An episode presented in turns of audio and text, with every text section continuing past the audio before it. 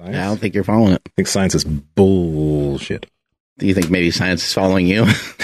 Could be. Let's figure out what to do. Just, What's the chemistry going on in my blood right now with the It's not. injection sites in my butt?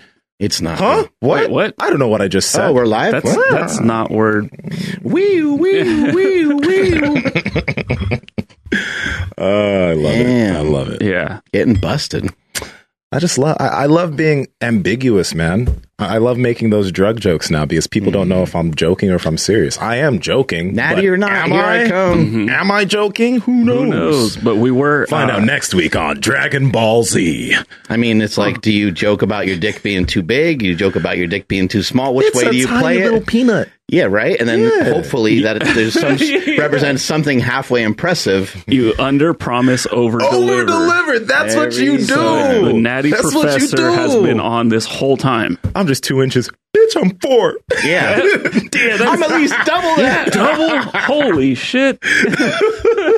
and first penis joke within the first thirty There we go. seconds. We're in. Oh, we're in. recording. Yeah, yeah, we're. Oh we're my he's like, oh shit. So we were just talking about the Doug Brignole, podcast. Uh, we had uh, a lot of people, you know, talking about some of the uh, things that Doug presented, and I think people tend to have a they tend to twist it around a bit, and I think it's because Doug's so passionate about what he does that maybe the wrong impression was like being observed. And i think he's not he's not really saying that squats are worthless. What he's saying is that if you're trying to do something like a squat and the main target is for you to focus in on your quads you may be making a mistake. There might be this is all may and might right? There may be there might be some other ideas other suggestions that might induce more of a reaction from your quads that's pretty much all he's saying now some of the studies show that when you load load your spine with a weight and you do a squat, you might get about thirty percent, uh, whatever you want to call it, activity in the quads. Now, some people might say, "Well, that's perfect because I don't really want to just train my quads.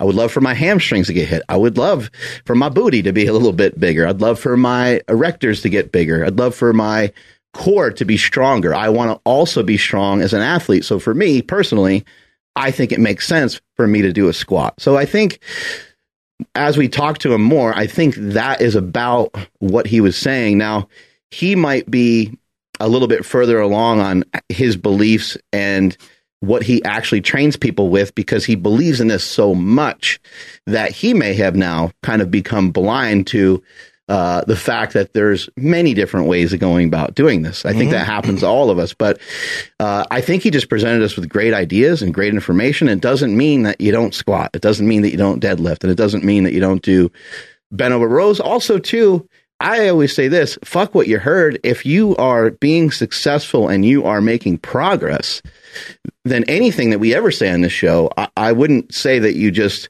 eliminate or forget about, but I would just say take those things with a grain of salt because uh, because it's it's just important that you maybe understand these different ideas, but your idea of what you're doing is probably working. You know, if you're already making progress, it's already working.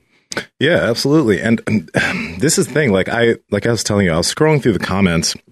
I was getting some DMs about about it, and um, I do really like. Like I bought Doug's book, so I brought back your copy because I borrowed your Nice. copy. So uh, I bought I bought my own copy of the book, and I love it. Like I love what Doug put forward in that book. I love how he talks about this movement is better for lat activation than a lot of these other movements that you see people doing in the gym. But I find that it is much if you're not someone who is only competing in bodybuilding, um, and you're someone who enjoys training, uh, and, and and like you're not competing in those sports, uh, why not try to get better at a few different things in the gym? I think it is necessary to have the knowledge of the movements that he puts forward in the book and to potentially program that those movements to what you do. So you can make sure that in your workout, you're doing this movement that gets you the most lat activation possible. But if you also want to do some fucking pull ups because you want to get better at doing pull ups, mm-hmm.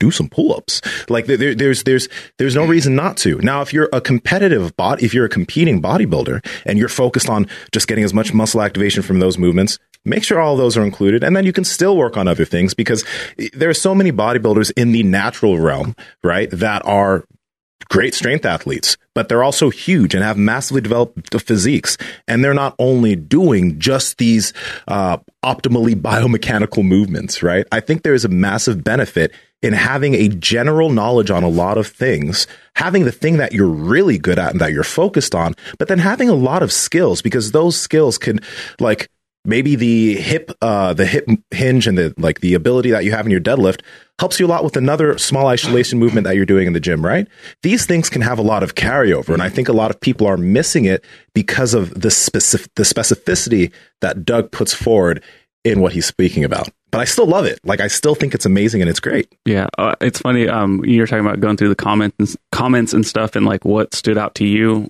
Like something different stood out to me, and it was um, like people commenting like, "Oh wow, uh, Doug's crushing all of what Mark made his career off of." Uh, Nsima and Mark are total like not against it, but like you know, saying like, "Wow, like these guys, all they do is compound movements," and here he is talking about this. They don't want to hear it. I'm like, who thinks like, all we do is compound movements That's what I'm saying. You know, but it's funny, like what you Yeah, picked the up. and what I majority of my up. training hasn't been. Yeah, but it, what what I was getting at is like you know Mark had said like yeah be open minded about this sort of thing Right.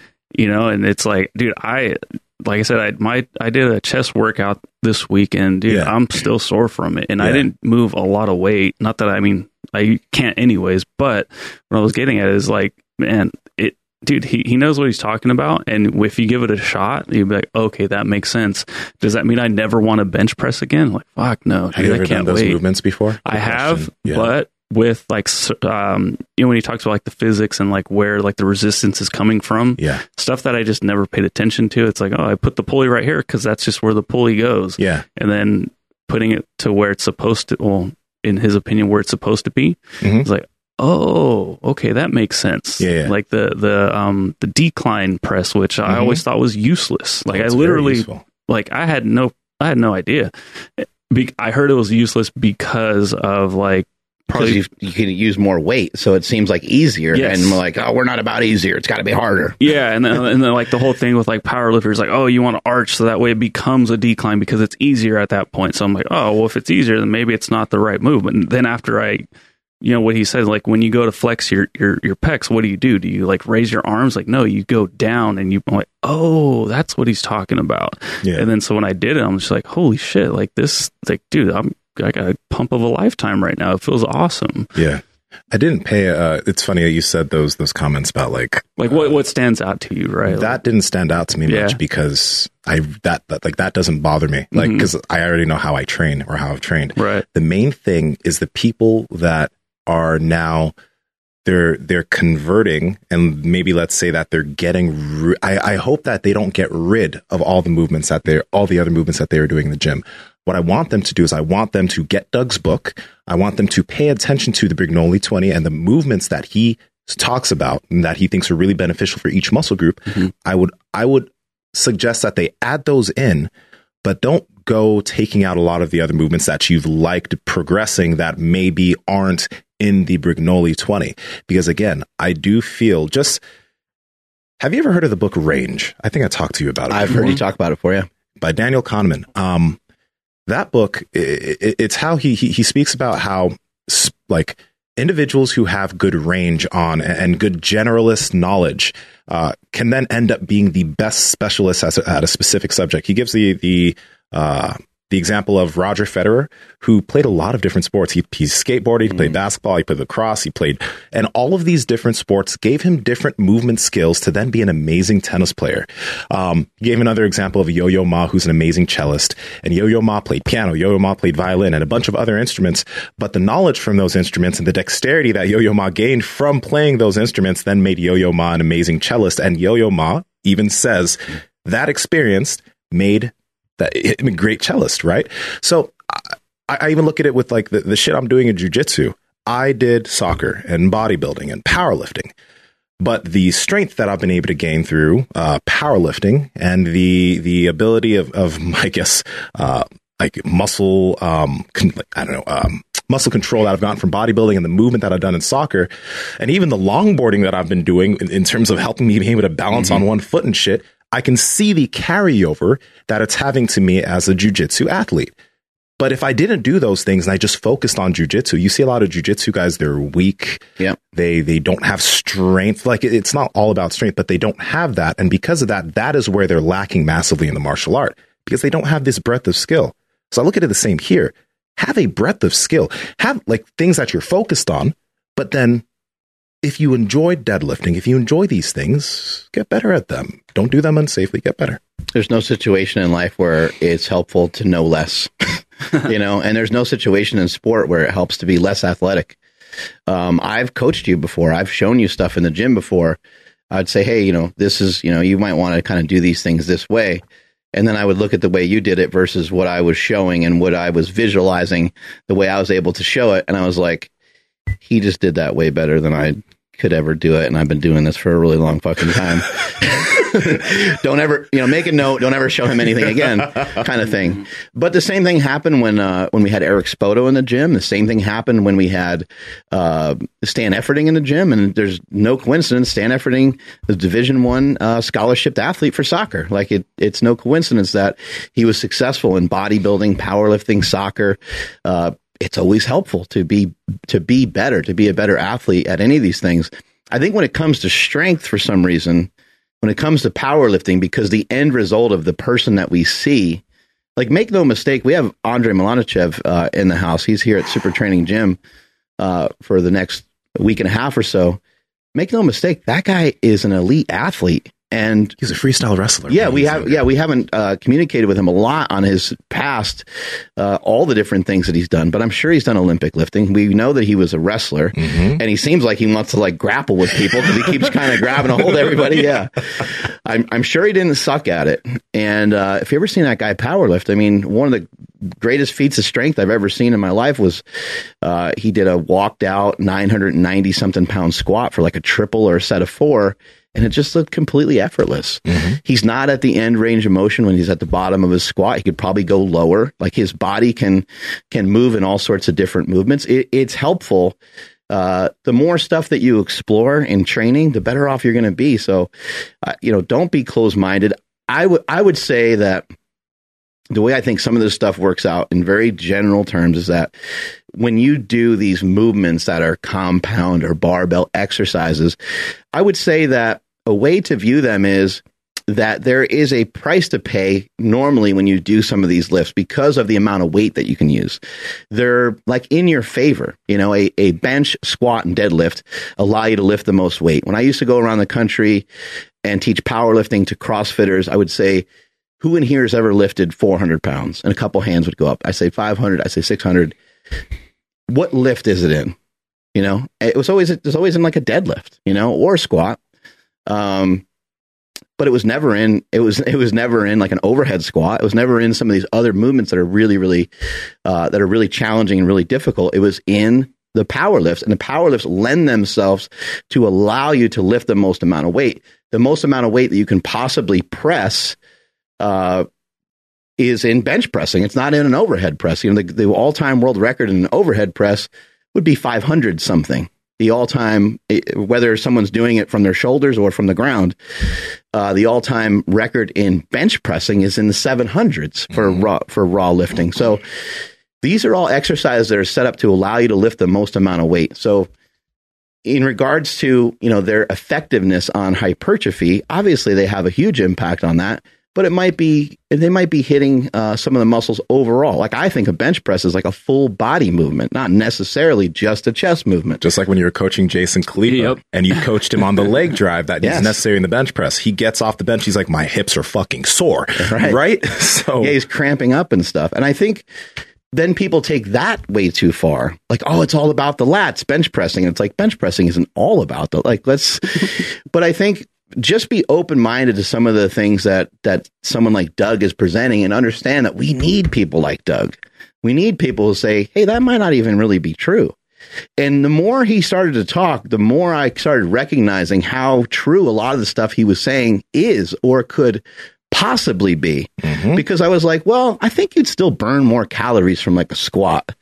But then as we talked further, you know, he's talking like, now you can kind of get deeper into some of the muscles with some of these other movements, doing them some other ways. And I'm like, I felt like I was burning a pretty good amount of calories when I was doing some of the uh, knees over toes shit. You know what I mean? Like that stuff sends your body into like an inferno.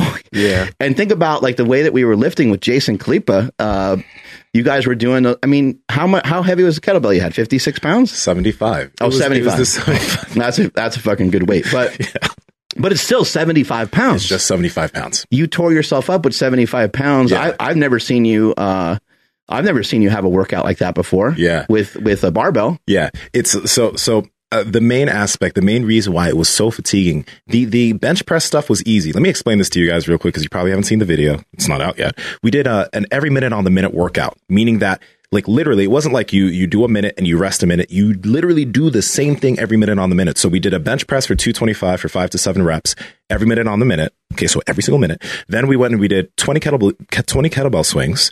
Uh, Every minute on I the minute. lit my butt up, man. Yeah, lit my butt up too. So like we're using a 75 pound kettlebell for that. But then that wasn't even that bad. We then moved to doing 20 goblet squats with said kettlebell. Look at these guys. Yeah, with 75 pounds every minute on the minute. Right. So we'd probably finish the squats 40 seconds and then we'd maybe get 20 seconds to rest. And then the next one we'd do like, we'd finish the squats in 45 seconds and we only had 15 seconds to rest. But that fucked my quads up. And it's because of such the, the lack of rest in between each set. And then we, we did 100 squats. So with all that built up fatigue, my quads were feeling burnt. Even today, my quads still feel it.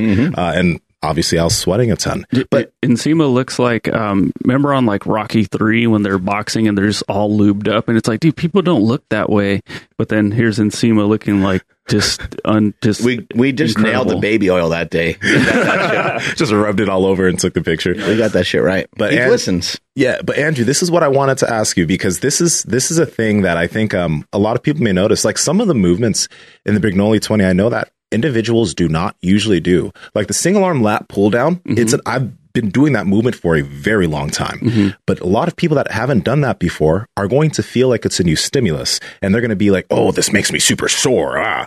But it's just like you haven't done it before. Like it, it is, it, there's a massive amount of muscle activation there. Don't get me wrong. It's an amazing movement, but after a few weeks of progressing any movement, you will feel less sore. You will, not like you'll feel less activation, but you're not going to feel that new feeling that you got in the beginning. Mm-hmm. So that's just something to keep in mind because a lot of people are going to be heading into this doing some of these movements, but it's just like when you've done anything new in the gym when you've done a movement you've never done before, like a lot of the knees over toe stuff, when I first did my, my Jefferson curls, because I've never done Jefferson curls before, my shit was lit up. Mm-hmm. Okay. And I've been training for a long time, but it's because I've never done that. And that is a new stimulus on my body. Mm-hmm. So I'm going to be feeling it a lot. Right. So it's just something to keep in mind when you're doing this. yeah I, I like that single arm um I love it too. dude it's so good I mean I like single arm almost anything Mhm. but like so so like some of the stuff we were already doing but again like i said it's just making more sense of like the different angles of, of uh, some of the pulleys and whatnot but with that one like um we would do it with two hands all the time holding the um i forgot what that that Oh, yeah. handle Here? yeah yeah exactly Uh huh. Yeah. Yeah. um, but then doing it single arm and then him explaining like, oh, you want it like from this direction and then down and then like actually like crunch into it a little bit. Like, it, it- sorry. So like, in, No, no, So I- forward be like, you know, uh, whatever degree and then directly from the side, just cut that in half. That's Mhm. where the pulley would be coming from. Um, so, but no, I, I agree with you though. Like, yeah, if once you kind of, you've, you've done this before, it, it eventually you'll be like, okay, maybe it wasn't quite as like mind blowing, but yeah, no, I, it's great. I'm gonna, I'm still gonna do that probably like every back day. This is what I love though. You know how we've been telling powerlifters for a minute, like, get your accessory movements in? Yeah. I think this that this was the episode for a lot of the powerlifters that have been listening into the show. This is the episode that's starting to encourage them to start doing that shit. Um and that's a good thing. Like that's a really really good thing because Absolutely. like pow- like if you're a powerlifter, most powerlifters like do their compounds and then they're like, hmm, they spend 10 or 15 minutes on accessory movements. Maybe they'll go do some biceps and some triceps or whatever, Mhm. but they won't really spend time with it. But I think this episode, first off, there a bunch of people have gotten Doug's book, which is great, but it's really going to get people excited about Mhm. doing accessory work. and Staying on top of on assistance exercises and getting your body to move in different positions can also prevent injuries.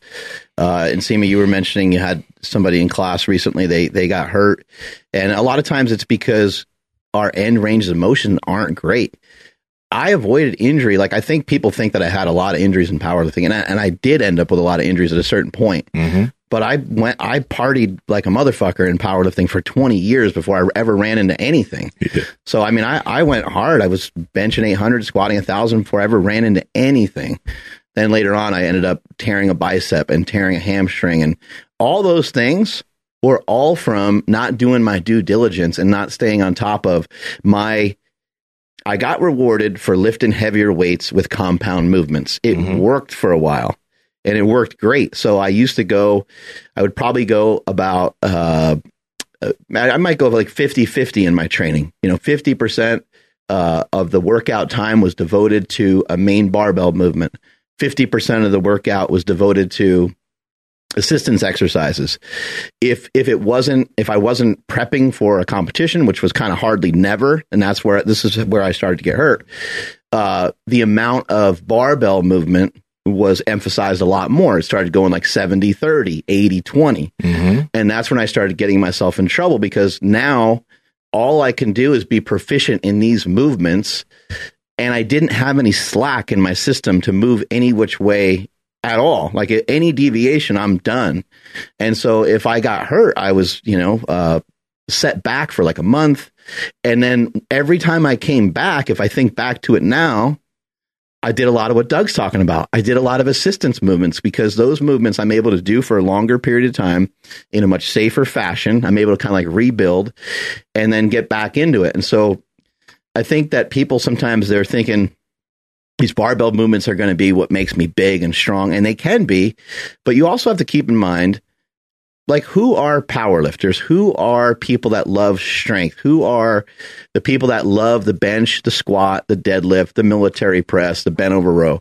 These are all people a lot of times that also love to eat right? These are all people that powerlifters fucking love to eat. So the, the difference between powerlifters and bodybuilders is not the exercises. It's not the workouts although that is a difference between them the main difference is their nutrition. The main difference is their diet. Hmm. Bodybuilders will go on diets where they eat in a caloric surplus for a while. They'll also go on diets where they have to under eat, right, for a while and What is that to a powerlifter? Right. Do do they do they cut?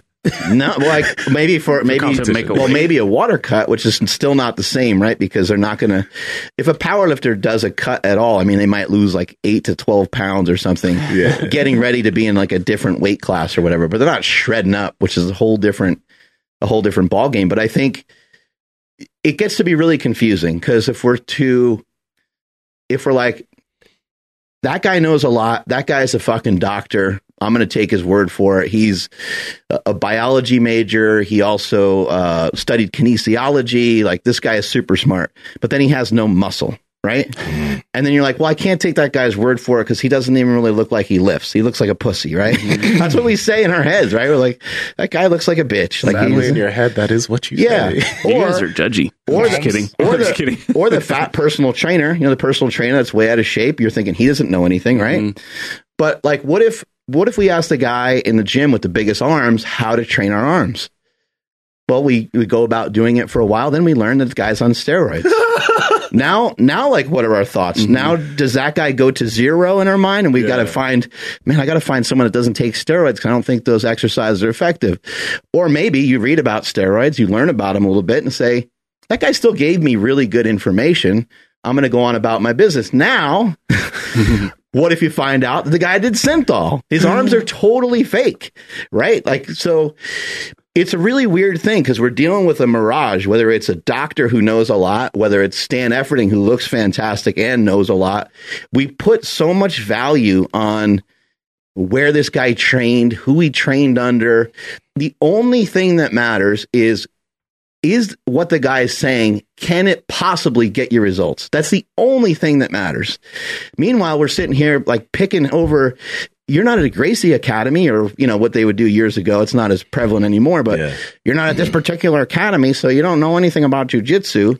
but now there's a lot, now the jujitsu is spread so much, there's so many uh, great places to go. But that's what people would be concerned about or worried about, whether someone has a knowledge base or not. And that's not, knowledge doesn't come from just somebody being, uh, uh, um, a uh, somebody having some sort of letters in front or behind their name. Mhm. That's that that's like okay, so that is important. Like, you know, certifications, uh, getting education, all of that stuff's important. But um, I think that we need to not underplay uh, getting some experience doing something. Um, I'm gonna I'm gonna use this example, and we we talk about it quite a bit. But like people that uh, like when I started stretching more because I wanted to get I wanted to improve my mobility for jujitsu. I had so many people that were like, "That's not going to be good for your strength. That's not going to be good for your body. Like stretching is unnecessary." I love where you're, research has I love where you're going with this Like- because, like, who who is saying that that has actually done it and tried it for a while It- every- and, and had negative feedback? Right? They probably didn't even try it. uh, to be perfectly honest, I, I'm like all I, I'm continuously getting this from strength coaches, um, strength athletes DMing me like, uh, you, you know, the research shows that you can, if it's more beneficial if you do that with a weight and you don't need to do static stretching for performance and it's unnecessary. Like, and I'm sitting over here, I'm like, I'm mobile, I'm flexible, I'm able to get into these crazy positions in jujitsu. I'm walking around feeling fucking amazing. I'm getting DMs and comments from people saying they're feeling the best that they've ever felt in their entire lives and you're over here moving around like you're a fucking bored. I'm sorry. Right. Am I going to listen to you? I mean, uh, this is the thing. I get the research. I understand that it's valid. I do understand that if one does some static stretching and then they move immediately into a weight training routine after that, they're going to be a little bit weaker in terms of their upper, like in terms of their one rep max strength. I get it. Mhm. I also don't necessarily, that's not the goal, right? Right. Um, the goal is feeling better, being more mobile, moving better, having more range in terms of what you're able to do with your body. That's the goal. Also, who- that's being achieved. Also, who are we talking about? Who would be weaker? Like for me, if you and I were to stretch before we did a squat workout, I would probably end up being weaker because I'm less familiar with stretching. It'd probably have less of an impact on you. Like so, who? It would still have an impact on me. Yeah, right, Like, right. But it- the impact is, it's. But I'm just saying, like, we don't even know where these studies, like, who are the studies on? Like, are these on prolific lifters? Are these on people that is it is it done on anybody that's like yourself that lifts, uh, uh, that that has all their shit together when it comes to their lifting, when it comes to their stretching? I kind of doubt it. I you know I don't I don't know. I haven't looked at the, like the literature, but I would go as far to say like I don't even believe I don't believe hardly any of the research that's done on anything when it comes to nutrition or training. What I do believe is that we end up compiling a lot of great information by communicating with one another and by starting to, because a lot of times this, this stretching stuff and some of these things, we don't know who's doing the study. We don't know who they're doing it on. We don't know, like, there's so many factors. Andrew and I were talking the other day about when's the best time to work out. And I'm like, I, I don't think there's an answer to that. Like I, I heard like it's the afternoon, you know, between 1 and 2 p.m. or whatever. And there's some information about your spinal fluid and things like that at certain times a day. First thing in the morning, 4 a.m., 5 a.m. doesn't seem like a great time to train. Also, right before sleep might not be the best time either because it might Mm-hmm. excite you too much. Right. But like, what if you, so what if you just do it for three months? Probably changes everything. Yeah. What if you stretch for three months before all your exercises? It might nullify all the research that we ever heard before. Time for a science experiment, everybody. Uh oh. What you I got, got some. Uh, I got some LMNT right here, Don't tell me you're about to put that in your energy drink. and I'm going to put it in my energy drink. we have the unflavored version, oh shit. and the energy drink's not all the way full, but it should. Uh, move that front cup out of the way, or is that go Yeah. going? Because I can't even see it. Yep. Oh, there we go. Okay. Yeah, I think I, I think I drank it down enough to where we're not running into any problems. uh oh. Swirl it up. Has this ever been done before? I made this mistake one day when I tried to mix LMNT with diet ginger ale. Yeah, it didn't it didn't go all the way up because I drank it halfway now, which is Ah, good. So we're we're all good. But I'm getting my electrolytes in. Yeah. Dang. You know what you guys should try? Go home, grab an energy drink, just take a just a small sip, put some LMNT in there. oh god. It'll be fun. Trust me. How did it taste though? Tastes awesome. Yeah. It always tastes good to add some salt to everything. I add these things to protein shakes all the time. They're Mhm. great. oh, ah, fucking hell. almost Okay. made it. But yeah, no, I've never tried an LMNT in like, or, or just the unflavored in an energy drink. I got to do that. I'm gonna do that. Throw the unflavored on your food. I do that all the time. Yeah. I always keep the uh, the unflavored packets with me. Yeah, yeah, yeah. Like, it sounds silly, but I keep them in my fanny pack because if I'm somewhere and there's no That's salt, I just good always have a salt packet, but it's just like an enhanced some You know packet what? of salt. kind of back to our, our training our training stuff you know i think people see people that are big they see people that are in shape and they just think like i need to gravitate towards you know everything this guy says and a lot of times those people have good information they have great ideas and i think some of the stuff that like doug has presented some of the stuff we've had from other people on the podcast before. I mean obviously things like squats benches deadlifts all these compound movements obviously are working the whole body. But I think it's when we talk about any of these things that you're trying, like you're you're you have a specific goal, and what we're trying to work towards is how can we optimize you to move along at the quickest and safest fashion to get to your goal. I think you know there's a lot of um, with Gary Vee and some of these entrepreneurs. Uh, just the the whole entrepreneur thing has just been flipped upside down on its head. When I was a kid, and or even as I was growing up, and someone said the word term or the word entrepreneur, Mm. it meant that you didn't have a job. That's what it meant. It meant like you were between jobs and you were trying to make up something, you know, that you were doing, and it kind of meant that you were a bum. and it wasn't only cool until about five or ten years ago. Uh, many times people would just be like, "Oh, that guy doesn't work for IBM. He's a loser, or he's not a cop. He's not a fireman, or whatever." Right? Um, all that stuff's been flipped upside down in its head. But think about this: like this, this is what this is what it reminds me of, like training and the misconceptions that we have about where we get our information from and what we think is the most optimal. Somebody who's an entrepreneur might uh, they might get a notebook, right? They might get a pen, they might get a watch, like they might get all these things that they see other entrepreneurs get. Then they start doing other things that entrepreneurs do. They're like, if I want to be a good entrepreneur, I can't be an entrepreneur in my house. I have to go to a coffee shop because that's what they do. Yeah. And so people start to kind of, you know, compartmentalize. This is the way that you do this thing, and so I'm going to go do this this way. This is just the way that it works. And it's it's kind of similar. It reminds me of some of the traps that we fall into when we're trying to get good information on lifting. You go into the coffee shop is not necessarily going to turn you into a multimillionaire you continuing on your journey to find what's going to work best for you and to follow your interests and to intertwine your interests with what you're good at, what you love to do, and what you can potentially uh, maybe do slightly different than some other people. And that's what we're trying to do, trying to like, you know, get the edges of all these things. And it's really hard. It's really hard to, it's hard to get there. It's hard to do that. So even with some of the stuff that Doug said, or even with some of the diets that we present, if you're not down with it, if you think something's stupid, you all you already unfortunately you already canceled it out of your head. You know, I I think that it's a good idea to um to tr- to do your best, and I'm closed minded like a motherfucker on some stuff, so I I have a lot of work to do. But I think it's best to rather than making statements and ending stuff with a period, end things with a question mark. And maybe start to ask questions why. Like what like why am i not flexible? Well i haven't spent a lot of time working on that. Mm. so it makes sense. Why am i not in shape? You know why am i not this? Why is this this way well if i made a little bit better time commitment towards that maybe i could figure that out and actually those suggestions that my friend had the other day when i was getting pissed at him if I was a little more open minded to some of those ideas, he actually had a, you know, actually had a handful of decent ideas. I was just being, you know, we tend to get frustrated, right? And we make statements. We make statements about ourselves.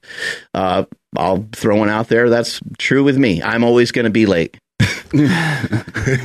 right? I'm always going to be late. I don't have to be late. Right? I, I could I could work on that. I can consciously I can consciously put in a stronger effort in that particular area. Obviously, it's not something that interests me, so I don't make changes. These are, I think, we tend to get we tend to get closed off to certain things, and I think we need to be open minded and recognize there's so many different areas that we can improve in. Yeah. But you're never going to be able to make any changes in those things. I mean, I've gotten better. Like I would be like really off the reservation before. I'd really be like off the map, like not even know if we had something going on sometimes. But You now just- you're just like lightweight African. You're living on African time. You know I what I mean? I am. Y'all don't know. Okay, African time means that you get you're. I, I hope I didn't cut off your train of thought. No, no, it's great. All right, but African time for all of you guys who don't understand, it's a thing within the African community that when a party says it starts at four or three, you get there four hours after. So if it's at three p.m., party starts. You're there at seven. Starts at five. You're there at nine. That's where like like you'll see a few people in there before you get there if it's actually at the hmm. time, but that's not the time you get there. So if I just said like like if I just said to somebody, uh, you know, hey, well, it's okay because you're African, I'm not going to get punched in the face. You will. See, Yeah, I'm trying. absolutely will. I'm trying to figure all this out. I'm trying to figure out how to navigate today, especially today's world. but it's so funny because on like wedding invitations and actual things, if you need to be there, th- there will be an asterisk like this is not African time. They they will put that so Africans that. know that hey, you actually need to be here at this time.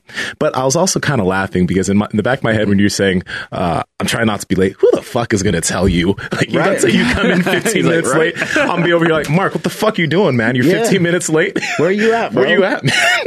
I ain't gonna do it. I think it's I, it actually ends up working out. It actually ends up working out really great. That like I think all three of us are are like minded in that sense. We we Mm-hmm. Yeah, yeah, yeah. we're not all trying to be late. We're not all trying to be rude with each other's time or any. You know, there's nothing like that.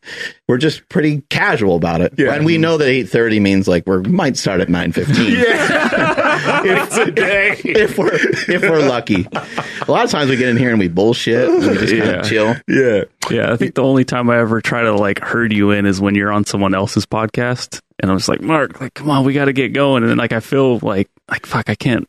Like no, I have to get them in here. But other than that, no, it's it is very chill. Like I hit a shit ton of traffic. I had to switch freeways today, and I was like for like a whole five seconds, like ah fuck, like I'm gonna be. I, actually, I won't be late. We'll be Yeah. right on time. Yep. I'm always getting here. Like, let's say we got, it, it was 8.30 today. I got here at 8.30 and 45 seconds. Like Yeah, that. That's, and that's then I, I pulled in a couple seconds after. My uh, my wrestling coach was always he'd always say if you weren't uh, if you're not 15 minutes early then you're 10 minutes late and we were always like uh, that's a lot of math. Can you just tell us when to fucking be here? And he's like I tried to you assholes and you're still not here on time. fucking love it. There's off of what you were saying before though about, um, well, yeah, about like having being so hard headed about something. Um, there's there's I, this is not an original Nsima phrase. I don't know where I read this, but it really Just I take really it. resonated. Me. okay. I You're probably bigger and stronger than whoever said it. Most likely, but I, I won't do that. I'll, I, this is, but it, like a few From years somebody. ago, it's from something I read, and it was the saying "strong views loosely held." So I think it is super beneficial to have very strong views about something that you might believe in, but look for people to poke holes in your shit. You should be actually trying to seek out people to poke holes in terms of what you're doing, because either if they try to poke holes, that'll either allow you to strengthen whatever it is that you're doing and maybe to understand it a little bit more. So like you'll actually really know that what you're doing is correct, or it'll allow you to, the loosely held part of it, course correct, change course a little bit, add something in different, change it because you might actually find something better that's going to allow you to improve more. So uh, it's not like, you know, we're not here thinking that we are absolutely right about everything we're doing, but we do have strong views about certain things that we're just like, hey, if we're wrong, cool, but what we're doing is working pretty damn well, so we're going to keep it moving. I love this kind of shit because I'm so fascinated by this. Like I, I will, I think a lot of times, like you got to think like what opens your brain up to listen to somebody. And it, for me, it's been what I've been trying to listen for in people is good explanation. You have good explanations and I can go a couple questions deep on you on a topic. Now you caught my interest. If I start talking about jujitsu with you, if I know a little bit about it, and I'm like, hey, what do you think about A, B? You know, and if you're like, don't seem like you know a lot about it, I'm like, okay, I don't know how, I don't think this guy really knows uh, much about it. But if we start getting in conversation and I'm like, oh shit, now I want to learn from you, you know, or same thing with lifting. Um, obviously, the way someone looks has a huge impact all the time on everything, whether you're applying for a job or uh, just literally anything, trying to get uh, picked up by a team, you know, to play a sport. It's like it's it's crazy how much your look is uh, dependent upon a lot of these things. Uh, one of the reasons why Tom Brady had such trouble, you know, as an athlete uh, early on is like he just he didn't look as good as a couple of these other athletes. Yeah. And so he got passed up, but that's, That's not crazy. where and I mean, look, race, right? I mean, the color, like it's it's it's insane. We're trying to find you know who who's got the best information who's the best for the job and for me i try to look for explanations so when we started talking to doug i was like man this guy's got us by the nuts because he's got Yeah. good explanations even when you added even when you started asking questions about like the bent over row which i know you're a huge fan of he was doing a great job of explaining why that's not his favorite exercise Mhm. and I can I could see and see him working it through his head like I'm still going to do my bent over rows because they've been really effective for me, which you should hold on to. Yeah. But you were also uh, interpreting what he was saying, and you were taking that in, and you were taking that into consideration. It's not like you're going to just go and change everything and be like, okay, I'm going to do the one arm pull down uh, the rest of my life and never do a bent over row when it's obviously seemed like it's been working pretty well for you. Uh, but I think you know, trying to find good explanations from people, I think, is the most important thing. I don't care if someone's a doctor and they have great information about, uh, you know, what to do when you have a cold. Um, if they are a doctor or not a doctor, it's can they have a, a good explanation that sounds pretty reasonable to me, and then I can say, ah, you know what, I think that might be for me. I think I Mhm. should give that a shot. hmm Yeah, and there's also I would say like things get lost in translation. Um, but before I mentioned that, um, I didn't get a chance to tell people where to get uh, LMNT electrolytes. uh, so drinklmnt.com slash power project. Uh, we highly recommend the value bundle and just hit up all of the watermelon salt that they have because it is incredible. You know, it's really good, when uh, Jesse Burdick runs in here last week and he's like, "Do you have that watermelon salt? Like fresh out?" He's like, "Fuck." He was like a drug deal. Got that watermelon. yeah, salt. he was like like visually like really He was like, not in a good way. Yeah, he was like really disappointed. It's and like, dude, we'll give you what we got, but we don't have the watermelon. I'm yeah, sorry. Yeah, I love Jesse Burdick, by the way. He's I the just gotta I just gotta say how much I love that man. He just has such a just a hefty energy to him. Yeah, totally. So Yeah. yeah, drinklmnt.com slash power project. Head over there right now. But yeah, um, when Doug was talking about, you know, some of these movements, um, That mind bullet hit. oh, there you go. so I was like, I love Jesse. I'm like, wait, that's that's that's Yeah. that kratom.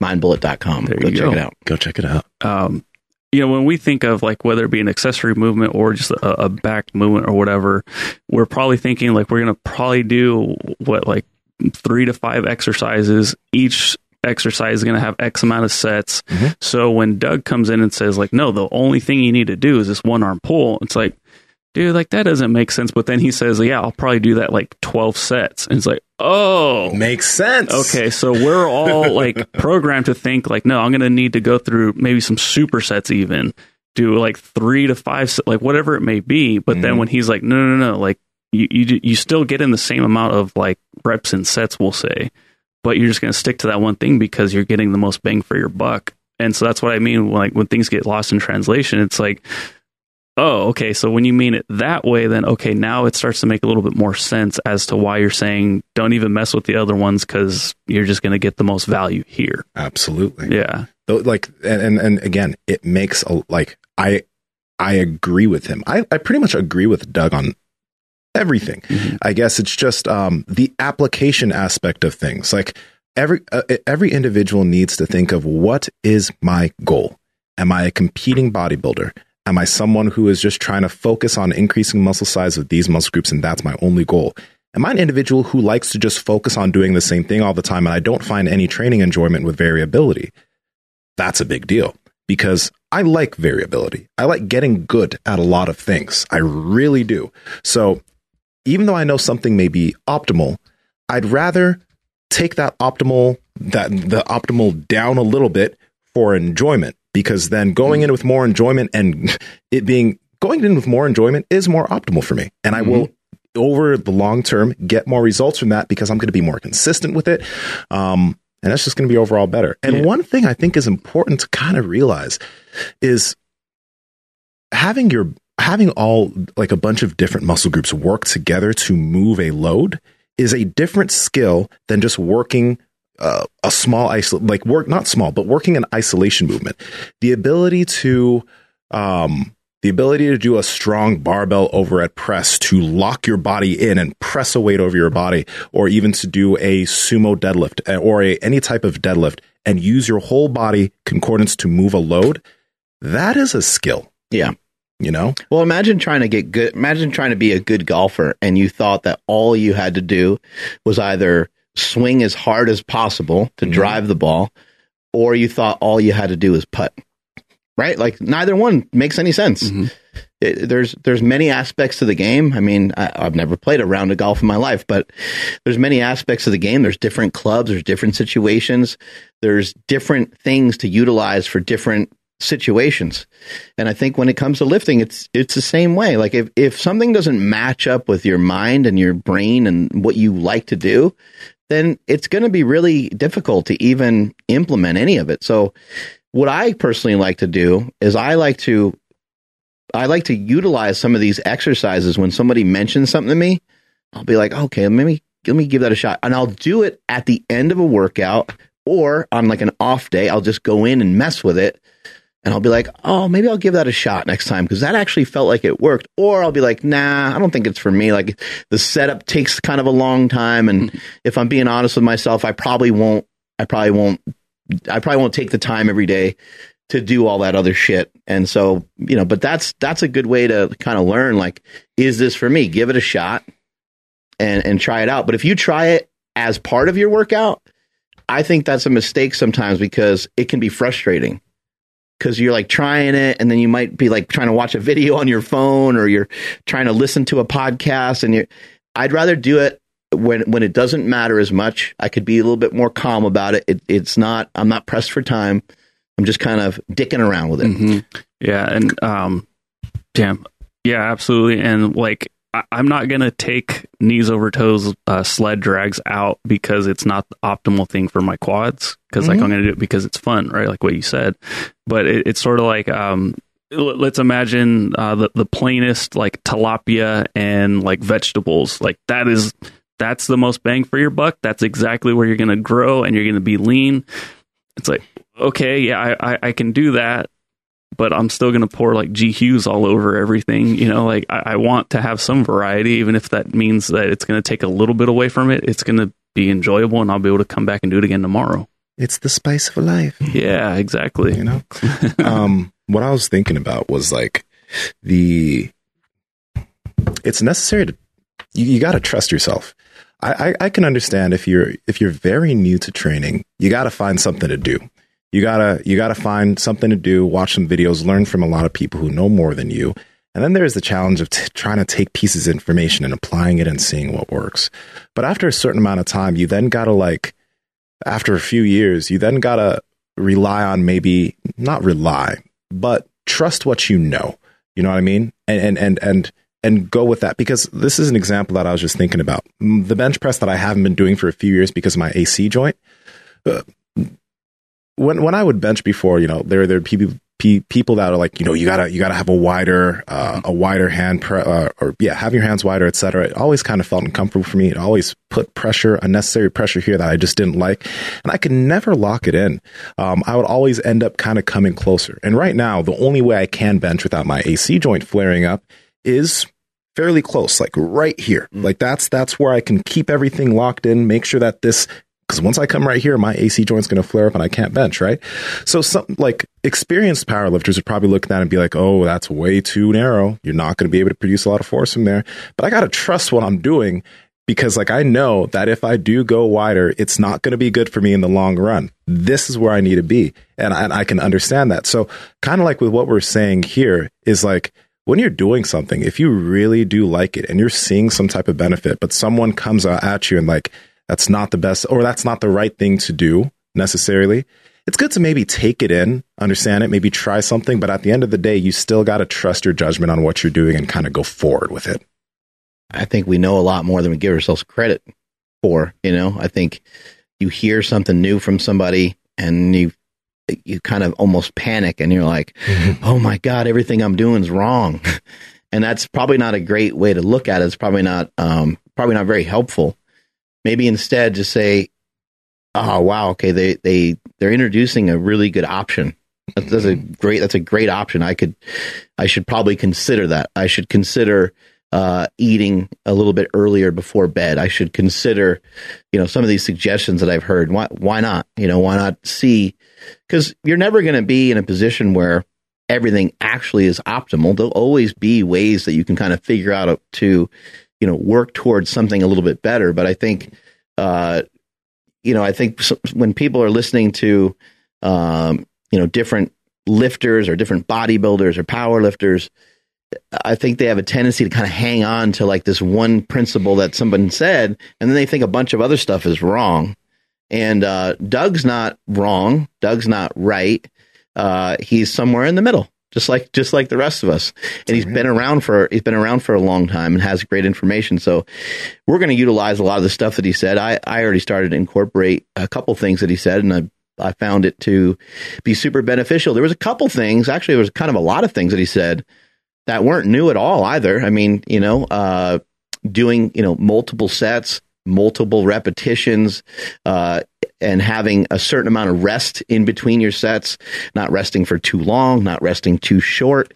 I mean, those are all like they're so simple, but that's really effective. And I think people tend to get caught up in like I need every set I need to add weight. Like an example for me would be from the time I was a kid, I would usually do like a set of something. This is like dumbbell work. I would do a set of something, and I'd go light, medium, heavy.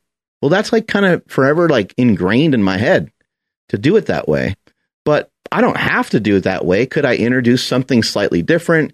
Once I got to the heavy set, could I could I find a submaximal weight, like a weight a tweener weight? So instead of going with the hundreds, going with seventies and being like, I'm going to do four sets of 15 with 60 seconds rest. Mm-hmm. That is a motherfucker of a workout. Yes. And I'm not saying that the light, medium, heavy method isn't effective. I'm not saying like that something like that can't work where you kind of do one top set. But there's a lot of effectiveness in doing four sets with minimal rest, uh, not getting maximum recovery. Mm. And there's something to be said about having the patience to kind of sit in there and do that shit because set number one's not that exciting. Mm-hmm. Like it doesn't hurt. It's not that hard to get through. Set number two might be a little similar. Well, now three and four is where we're kind of making our money, but you have to be patient to get there. Mm-hmm. Absolutely. I freaking, I, I, love this. I love mm-hmm. this. So, and I, I love you, Nsima. I love you, Andrew. I love you too, Mark. I love you guys. I, I love, love, this you, podcast. I love this room. yeah. Fucking beautiful Have room. you guys seen the movie I Love You, Man? Mm-hmm. Oh, oh, yeah. Yeah. That's a good movie, man. That's a good movie. It is. Us men who love each other got to start saying, I love you more. If we actually love the individual. Mm-hmm. I love you. I don't. Are you trying to tell me I don't say it enough? I'm just saying it could work to hear it a little bit more. You know, wouldn't be the worst. It wouldn't thing. be the worst thing to hear it a little bit more from time to I time. I try to be complimentary. I mean, you know. Thank you. I got to work on. it. Thank you. Is it weird if I say I love you, Zaddy Andrew? Uh, Does it no. feel odd? with the no, no. with the kind of Not nose, anymore. the nose breathing at the end, I think made it a little. Zaddy. a little bit, but Yeah, I'm, all, all I'm all conditioned to it now. I'm used, not used to it, but you don't switch anymore. not as much. No. I can hide it now. you could hide it. Yeah. Andrew just Oh spreads my his legs a little wider. I actually have been back here because I'm trying to pop my hip, and it's just like Mm-hmm. right there, and it just won't go. I can pop that for you. And you broke me. Here we go. All right, but here's another here's another example of um of how like a little bit of like I guess variability can work well for somebody in this situation, right? Um, bodybuilders. We we when we were talking about in the uh, break room yesterday, right? Um, so so uh, an individual I work with, her name's Carrie. Uh, we were doing some poses the other day, uh, and I, when she was like trying to hit sh- some shoulder poses and maybe move her hips into positions for like um, you know front poses, because of the lack of mobility in those areas, right? The poses did not look as good. mm. right? So, so that if you think about that, if you're someone who's stepping on stage, you could have the whole package as a bodybuilder. Um, but if you're if you're not able to move your hips back for that front relax so that your your uh, your waist looks smaller, and if you can't move your shoulders, you can't be here while still flaring your lats, but you're stuck here. You don't look good, and you might lose to the other guy be, just because they're able to move their body and they have that variability of knowledge. But what would what would a strength coach or or someone say to the individual who's lifting weights? You shouldn't stretch, mm. right? So so this is the thing. This is all I'm saying get some knowledge in some different areas because those things, those random things that you know might really be the things that spur you in terms of another another athletic endeavor. You know what I mean? Like right now, athletically, jujitsu is the main focus, but all these other things that I've been doing have made this stronger.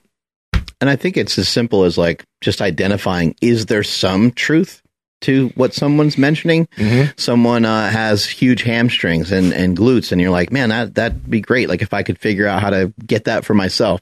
You say, hey, what have you done for that? And they'll say, well, I've done a lot of deadlifting over the years, and um, I've done uh, you know a lot of squats. And then you're like, okay, deadlifts and squats. That doesn't mean that's the only way to do that. It just means that that was a way that was effective for that particular person. It could possibly be a way that could be effective for you. Mm-hmm. And it, what gets to be tough though, again, is like there's so many different variations and so many different variables that are in there. When we see a bodybuilder or powerlifter or someone that looks good in the gym, that looks strong, and you start asking questions, there could be a zillion reasons. Like take calf development, for example. Mm-hmm. Like that one's a weird one, right? Like it's first of all, it doesn't seem like really anyone really works their calves that much. Um, it seems like people just kind of have calves or they don't. And it seems like when people don't have calves, it seems like it seems to be very difficult on how to figure out how to get them to be bigger. But a, a, lot of people might look at someone's calves and say, "Hey, your calves look great. What have you done for them?" And they say, oh, "I played soccer when I was a kid." And they they normally say they played a bunch of sports. Mm-hmm. Every once in a while, we'll hear that someone was you know 400 pounds or something like that, yeah. and they lost a bunch of weight, and that's why they have uh, some pretty good calf development. Shoot, but that's a sport in and of itself. There's so many variables on you know why a particular person ended up with big jacked forearms or biceps or triceps that it's it's hard to equate. I was just jacked forearms. Jacked forearms. It's yeah. hard to equate to any one singular thing. It's not like diet. I mean, diet is is a lot simpler. Like you figured out a way to not overconsume energy. And so therefore you were able to maintain a pretty lean physique. When it comes to lifting, we don't know what the fuck the result, you know, someone's going to say, I did preacher curls all the time. Someone mm. else like I did reverse curls. And now you're thinking like, I gotta, I gotta go and do that all the time. But what I've noticed when it comes to training is that, and, and just elements of success in general, is that it seems like once you start to kind of boil everything down, once you calm the fuck down, everything seems to be very similar to the old tried and true ways of doing things. Uh, like we can go in the gym right now and we can do stuff with with zero with like no rest and we can blow ourselves up really really easily but then we're missing out on other elements of why you lift weights in the first place we can also go as heavy as possible and and reach uh, a certain amount of uh, stimulus that way. But then we're missing out on some reasons why we're doing some of this stuff in the first place. So mm-hmm. it, it's a it's a little bit of a balancing act on figuring out um, what's effective, what feels good, what's in your best your best interest, not chasing after somebody else's best interest. And it gets to be it gets to be really difficult, but the old tried and true, you know, multiple sets of 10. How many exercises are you going to do for a body part? It's anywhere between three and five, probably. Mm-hmm. How many sets are you going to do? Could be anywhere from one to six. You could do more possibly, but that sounds pretty good. What's the rep range? The rep range, there's a ton of variation with the rep range. You can go all the way from one, let's say you start getting over like 30 reps and things just get weird. Not that you can't train that way, but uh, probably not. It might might uh, be something that you only reserve for occasion. Yeah, I think when you mentioned earlier that uh, if you're an individual, you know, if you're a power lifter, when you're doing a lot of these big compound movements, that there is a price to pay. There's all like, I, I think you might have mentioned, but the uh, one of the big prices, let's say you're not even a powerlifter, but you're someone who really enjoys the compound movements. And let's say you really enjoy deadlifts. Um, one of the prices to pay is like just general fatigue during your workout. Like, especially if like that's a, a big focus in your, in your workout. If you're doing a compound movement for 45 minutes, you're going to be kind of tired going into these things. So maybe you can still do it, but just maybe you could lower the intensity of what you're doing it at. And then also maybe lower the amount of sets or whatever that you're doing with it. So it doesn't cost so much. And then you can still, it can, you can still go and you can kill all these other smaller movements. So you're still making progress in these different places. Um, that's just something to, that's something to think about if you're doing that. I mean, what if you don't want to be moving around sluggishly for the next couple days? It would probably be a great idea to not skip legs day, but to re-examine, you know, how you're going to go about doing your training for a particular day. You have a flight or you have something coming up, you have an event, you have you're playing a pickup game of basketball or whatever the hell it is. It, it just a little consideration for it. You don't have to always train like a maniac. Maybe for that reason, you pick doing something like a hack squat, a leg extension, things where the weight is balanced for you. It doesn't have the same demand. You're still going to get, you're still going to activate the muscles and still work the muscles, but you're able to not force yourself into moving around like you're got the mobility of a trash can. When I was at Gold's Gym many years ago, I was pulling a sled and I, I put uh, kind of a lot of weight on there. And The Rock was at the gym, and me and my brother were pulling the sled, and we were like, we're like, hey, like jump in, you know, and do a set. And he was like, I'd I'd love to, but I can't afford to do that because it it makes me too slow. And I was like, I kind of thought about it for a minute, and I was like, oh, I get it. Like he he's fucking on the go all the time, and at the time he was still a professional wrestler. Mm-hmm. Yeah, he, of course he can like fucking do one set, right? But like. I, I that made a lot of sense to me, and I, I never forgot that because I, I think about that for myself now. And when I'm doing my workouts, I'm like, I don't want to move around. It's okay if I move around like I'm in my 30s or 40s, Yeah. but it's not okay if I'm moving around like I'm 70. Mm-hmm. You know what I mean? So the the risk to reward of how heavy I'm going to go. There's also another side of all this where you know you could get yourself to be you know super conditioned to where you know if you squat 400 500 pounds, you're not walking around you know like like you just got run over by a tank, Yeah. right? That that's also an important aspect of it too. But how much training do you need to do to get yourself in that position? It's a little less than uh, if you're trying to push that and do that all the time. That's you kind of just hit on something I wanted to ask you and get your thoughts on it. You know how for a lot of people, deadlifts are something where like they do a deadlift workout and they're like, "Oh, my CNS is fried. I'm feeling like, oh, it's tough." Um, I used to feel that way in the beginning when I was like when I first started deadlifting, but over time, like deadlifts are something that I could still, if I wanted to deadlift three times a week, I could deadlift three times a week without feeling and, and a good amount without feeling fried. It doesn't affect me that way. Like deadlifts, out of all those, like deadlifts do not fatigue me. Like so, so I'm wondering what your thoughts are on that. Is it is it because I've just done for so long? Is it like I think there's a mobility aspect and just the ease of getting my body into that position? Um, because it's like you know when you do anything for a long amount of time. Same thing with jujitsu. It doesn't like when I first started, one roll I'd be fried for a week, but after doing it for a while, I'm not right. So I, I think that like you know maybe just taking maybe time and getting better at these things, Mhm. it won't hit you as hard. a lot of it's adaptation you know Yeah. um you know if we if all three of us were to sit here and and uh we had someone come in and and they gave us uh writing assignments we're sitting here like trying to write and they said i want you to sit here for the next hour and you know write and work on this assignment then they come in an hour later and they give you another assignment i mean we would all be like kind of like hurting almost. When when we were done if we did three hours right we would be like fuck man. Like Nsima, how you doing? Like i got a fucking headache. Andrew would be like man i just need to go to bed. Yeah, we'd be like wiped out right? Because we don't we don't participate in that. We don't do we don't do that at all. Yeah. the same thing if we all went and played basketball. If we went and played a pickup game of fucked up. basketball Yeah, that'd be tough. we would be we would be sh- we'd be like laughing you know because we'd be half dead but like we'd be messed up for probably like a week. Mhm. You know, there'd be a, a bunch of days. We're not really used to jumping. I Yeah. can't remember the last time I jumped. Uh, getting into like a, a decent sprint. I mean, I don't think any of us really mess around with too much sprinting. Um, Just and the so constant jumping. I'm just thinking. yeah, About, like, yeah, your ankles. Uh, one of us could definitely get hurt. I mean, like The back and forth agilityness of it all. And and areas that don't normally bother us that much. Like normally my back is pretty good, but I bet my back would be super tight and messed up, Mhm. and we'd be all screwed up. So adaptation is is a huge part of it.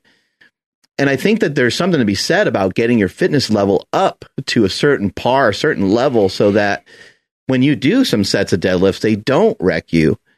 For me personally, because of all the years of lifting and because of kind of some back and forth with doing some of these main movements not doing some of these main movements, what I've learned is it's best for me to keep the main movements in mainly for exactly what you're bringing up so that anytime I want to utilize them, they don't fuck me up. Like they're they're still effective. They still work really well. Mhm. Now I might do them a little differently than the way I used to do them, but you pointed out mobility. I think mobility is a huge part of it. If you can do the lift efficiently, you can do it more often.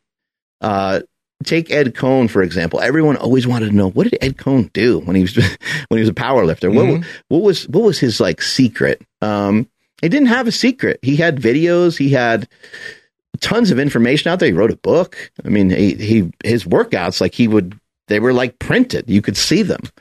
So there wasn't any secret to it. What he did do is he he was super diligent. He stretched all He the t- all the time. After Oh. I think after every single workout, I think he'd stretch for like a half an hour or hour. Um, he did all the little things, all the shit that people don't want to do. He did a lot of ab work. He did a lot of calf work. He did a ton of assistance exercises. I would say that Ed Coan's it, throughout his workout uh, history, I would say that he probably did a lot more assistance exercises when it comes to reps and sets than he did actual main movements, which is saying a lot because he did a lot of those too. Mhm. He spent a lot of time in the, he spent a lot of time in the gym. Um, but Ed Coan, like when years ago, when I got close to Ed and started to know him uh, as a friend and kind of a mentor, we started talking training and I started to implement some of the stuff that he was talking about. I quickly realized uh, there's a, bu- a bunch of reasons on why some of the stuff Ed's mentioning is working, and there's a bunch of reasons on why there's some stuff that isn't working. One of the main reasons why some stuff didn't work was due to his mechanics. He could probably deadlift every day and be totally fine. He's got long ass arms. Um, and let's just face it, like we don't know what the hell's going on with that guy's genetics, right? I mean, it's like it's just he was fucking built for this shit, right? Yeah, literally built for it. Yeah, and his I mean, even now as an older guy who doesn't lift the same weights, he's still a block. You know, he still has really, really huge muscles in his back and muscles in his obliques and stuff. Things stuff that you've never you've never seen before on another Let's talk his person. hands real quick. Like, Yeah. I've shaken his hand. Ed is like short, like his hands are bigger than mine, like substantially so. It's like a mitt. It's crazy. It's it's insanity. Imagine if all three of us were deadlifting, right? And uh, we're you know we're we we lift the weight, and somebody comes over and they measure how far we move the weight.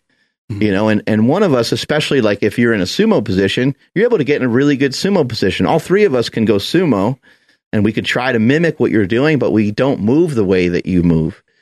Uh, even when someone's shorter, you still might have a small advantage, but like you might be moving the weight a little bit, a little bit less. That plays into a lot of these things as well. Mm-hmm. How far you're mo- moving the weight, or like for me, when I squat, if I get in any trouble in a squat, I tend to lean forward a lot. So how often can I squat? Not that often. Like I can, I can maybe squat once a week. I actually, when I was training heavy, I had to go heavy pretty much every other week. I had to really plan it out because I didn't have great squat mechanics. And as much as I, I mean, I worked on it nonstop. It was something that was worked on on every warm up set, on every rep, and every set. And even on the days when I went lighter, those were like practice days where I would really work on it. But I just didn't, I just, my body just doesn't move uh, in, in an amazing way when it comes to some of those lifts. So for me personally, I, I could have, I could have probably taken a big step back and probably worked on mobility, and that would have maybe uh, kind of moved my squat up even further.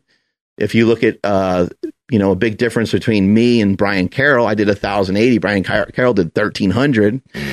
uh, he had to take steps back because he got injured, and he was able to kind of reload and go back and go back into it. He ended up with great mechanics and great technique, and so that these are all huge factors that play into our recovery, how we train.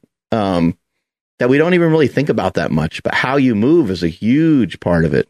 Yeah, yeah. How you move is just it, it's it, it, makes a big difference, and you know, uh, it, people people say that um, stretching doesn't prevent injury, and I agree with that sentiment to an extent. The extent that I agree with it is when I like. Let's. I'm going to move to the sport of jujitsu when I see people that are very, very tight, um, and they're they're trying to be they're trying to move in different positions. I've seen people's backs get tweaked, right? And and and just like uh, let's just talk about the back. I've seen their back get tweaked when they were like, let's say someone was stack passing them and they had too much like th- their their back wasn't able to like bend, right? And they weren't able to move in that position. So then they tweaked a muscle in their back. But if they were more mobile in their back and their back was able to actually bend well in that position, they could have rolled out of that. Like I've seen that happen, right? So, so if they were more flexible within that area, they wouldn't have gotten injured. So then I wonder, well, they say stretching doesn't prevent injury, but if this person was more flexible here, they probably wouldn't have gotten injured because they would have had more range of motion. So what's going on? I don't. I again, I understand why it is said that it doesn't prevent injury, but I also don't necessarily agree with that sentiment 100% in a lot of situations. Practically, like literally, practically, sometimes that statement doesn't make sense. You ever see uh, Royce Gracie get armbarred? You know, someone's got his arm. They can't even really tap him. He can fucking yeah yeah because he has right. so much mobility through here. He can just so to me that's like preventing an injury. I realize like that's you know they're they're fighting or whatever, but um, Andrew, see if you can bring up some clips of like people getting uh, the cowboy collar, like tackle. Oh, um, I don't know what this is. What's so they made, made this illegal. Um, horse collar, horse collar tackle. Like you grab the guy by the back of his shoulder pads and kind of like ride him down, and and tons of guys were just getting hurt because they would like run these plays where the running back would run to the outside and the guy had a weird angle on him. He was able just to kind of grab him by the back and pull him down, and the, like the legs would come underneath him. But there was many guys that were totally fine when they got tackled that way uh, because probably you know due in part to their athleticism, their mobility, mm-hmm. and and uh, and things like that. And so uh, you know, it, it's not even just injury prevention; it's long term and short term injury prevention. But in addition to that, it would yeah. Here we go. Ooh. So there's other guys that've been in the exact same position that didn't get hurt. You know, that's what you got to keep in mind, right? There's been other athletes over the years to get torqued in these exact same positions that we're showing on our monitor um, that have been oh. they've been okay. But this is what happens in jujitsu sometimes, right? Like it's mm-hmm. it's a similar. I don't know the guy's not like pulling you the same way, but it's a similar. It's, uh, like yeah, yeah stuff like that can happen. And it just kind of depends on like how how are you able to move through the hip yes. down? Like if your hip that's a great move, example there. Mm-hmm. you kind of get stuck in your knee because mm-hmm. your hip can't extend. Yeah and then so. what's your knee gonna do? Your knee's gonna be like yo like we were at the end. Yeah that's uh but i but i also think so sometimes people will say stretching will aid in recovery. Now an interesting on on that part is that I don't have enough experience with stretching to know exactly how it feels, but where I th- and actually if you think about like when someone gets really really sore, like what do we tend to do? Tend to naturally just stretch. Like yeah. you ever have your chest really sore and you start putting your arm in the in the doorway? It's like uh-huh. that's that's like stretching for most people. That's like the only time they ever do it. Yeah. So it will kind of it will kind of open that area up a little bit, but what I would say is that stretching it, it's it's uh it's going to be impacting long term and short term injury. But on top of that, it's going to be impacting the long, the uh, short term like micro tearing that you're doing. If you can move a little bit better, you're not at an end range, so your body's not in like a panic. So just just an example would say, let's say I'm doing a bicep curl and I'm doing some full range bicep curl type stuff, if I get to the bottom of that range and my elbows are real stuck, I'm going to get way more sore. My recovery ability is going to be less if every time I go to the do the movement, I'm stretched at the end range. The muscle is completely tense. Maybe a better example would be something like a stiff leg deadlift. Mm-hmm. Everyone knows how sore your hamstrings get from an exercise like that. If your body's really tight, your hamstrings are going to be sore for eight days, 10 days.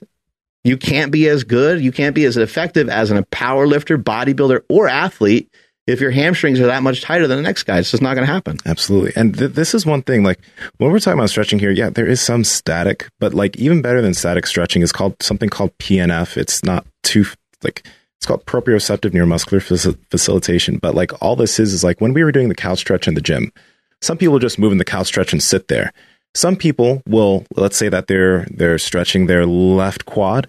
They will flex their left glute to drive their hips into extension Flexing and relaxing is going to allow your body to understand that you can actually move within this range and get comfortable moving within that range and activating within that range. That's even better.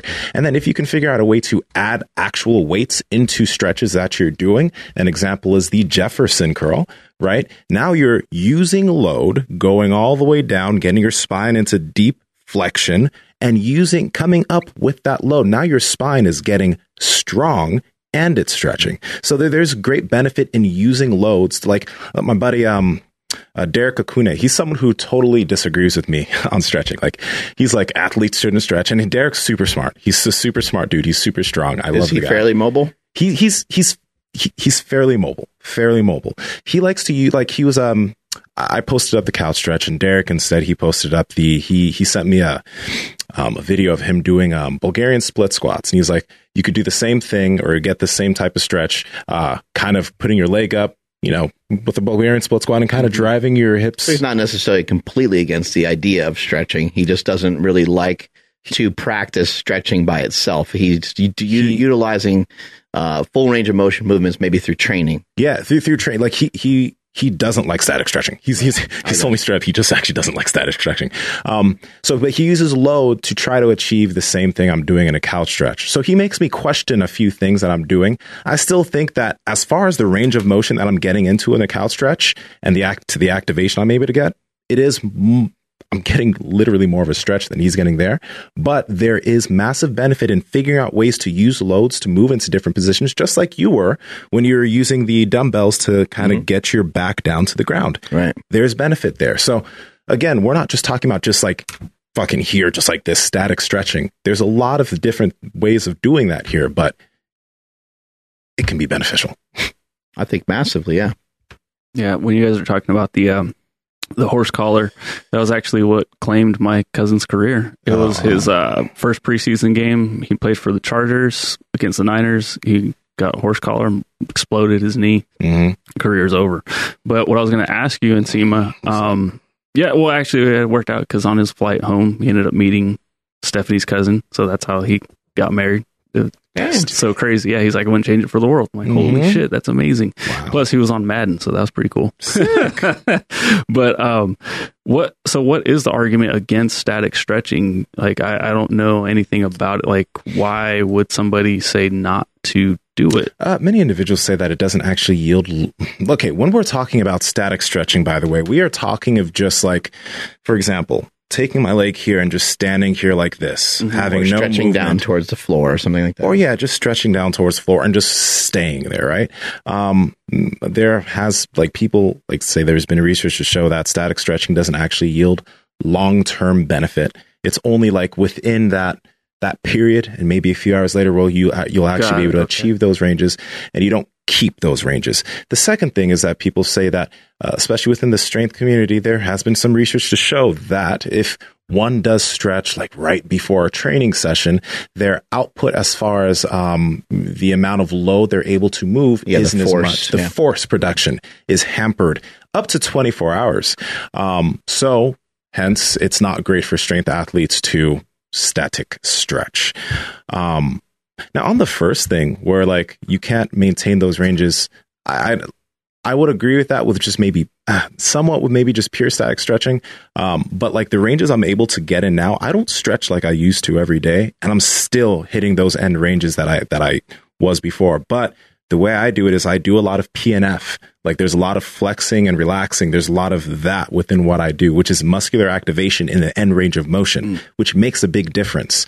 Not just like, for example, a pigeon pose, mm. not just holding that pose. Right. You are coming up, you are flexing your glute and then you're going deeper into that position. So your body understands that it can actually work within these positions. So, um, again, with everything that we are talking about, going back to what we were talking about with Doug Brignole, right? Try these things, do these things, use it, because um, it might yield a lot of benefit. And if you do it and you do it for a while, you don't just do it for a day or three days. You're like, ah, right? Uh, you you might find it's not for you. But we're we're very open minded here. You know what I mean? We're we're down to try new shit and see what works. I would also say that lifting weights is stretching. Yes. Hmm. I mean, you know, uh, doing anything where you start getting some good force. Um, I would say that like walking probably isn't really much of a stretch, right? Uh, jogging isn't really much of a stretch. But if we start to sprint, you know, like sprint uphill and then and then tell me that your calves didn't feel like they were stretched. Yeah. Like the next day your calves are really sore and even just when you get a little bit of flexion of your foot, mm-hmm. you can feel how tight your calves mm-hmm. are from from doing something like that. So I would say that lifting weights is is a form of stretching. Yes. And I think that we could maybe even just like choose some exercises. I don't think it makes sense to choose exercises uh well, I think there's different occasions. There's different things to implement, different reasons, uh, with different goals that you have.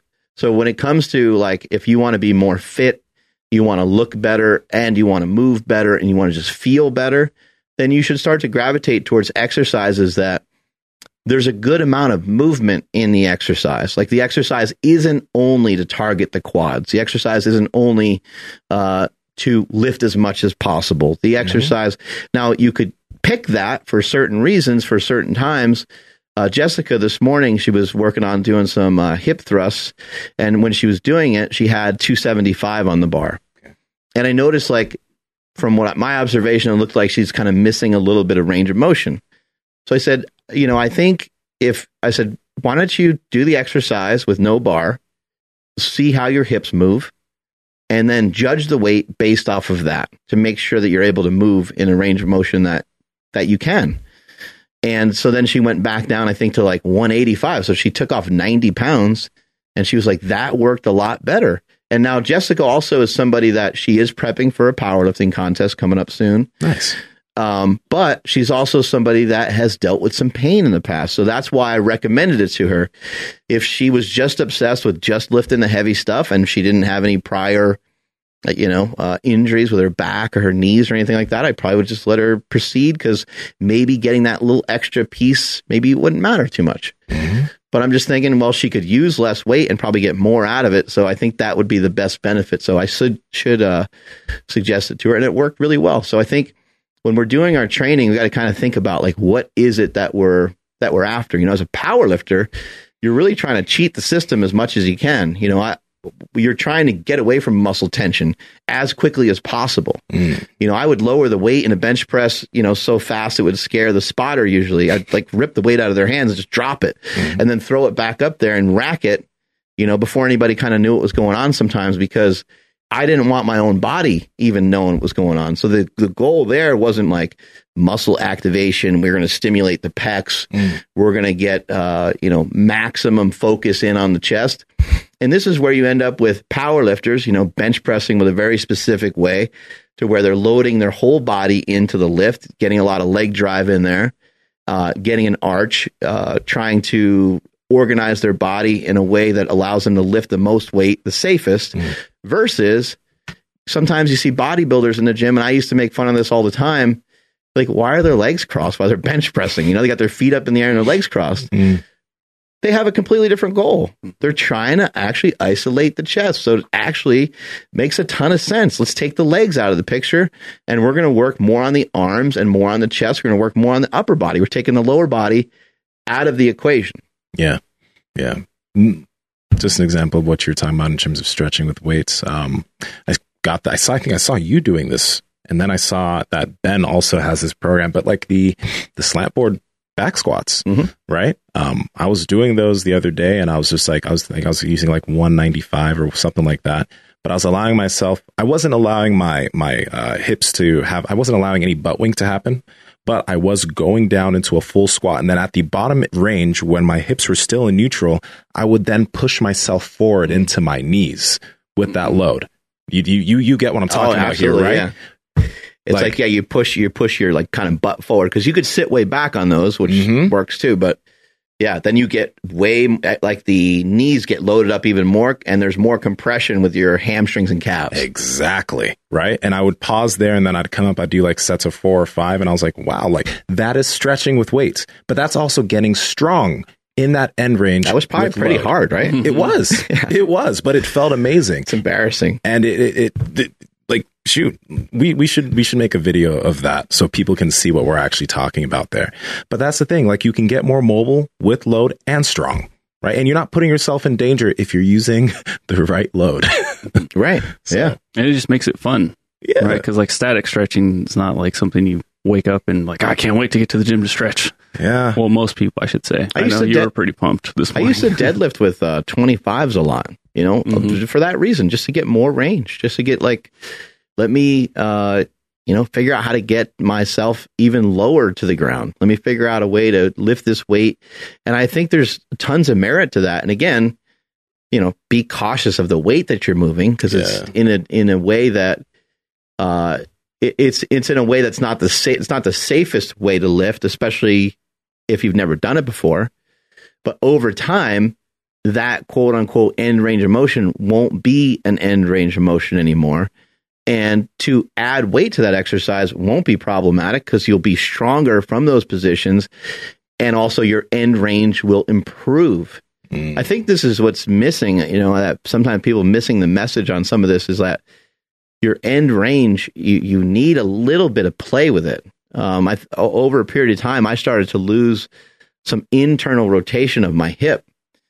Well, it gets to a point where your internal rotation starts to affect your external rotation, which sounds weird.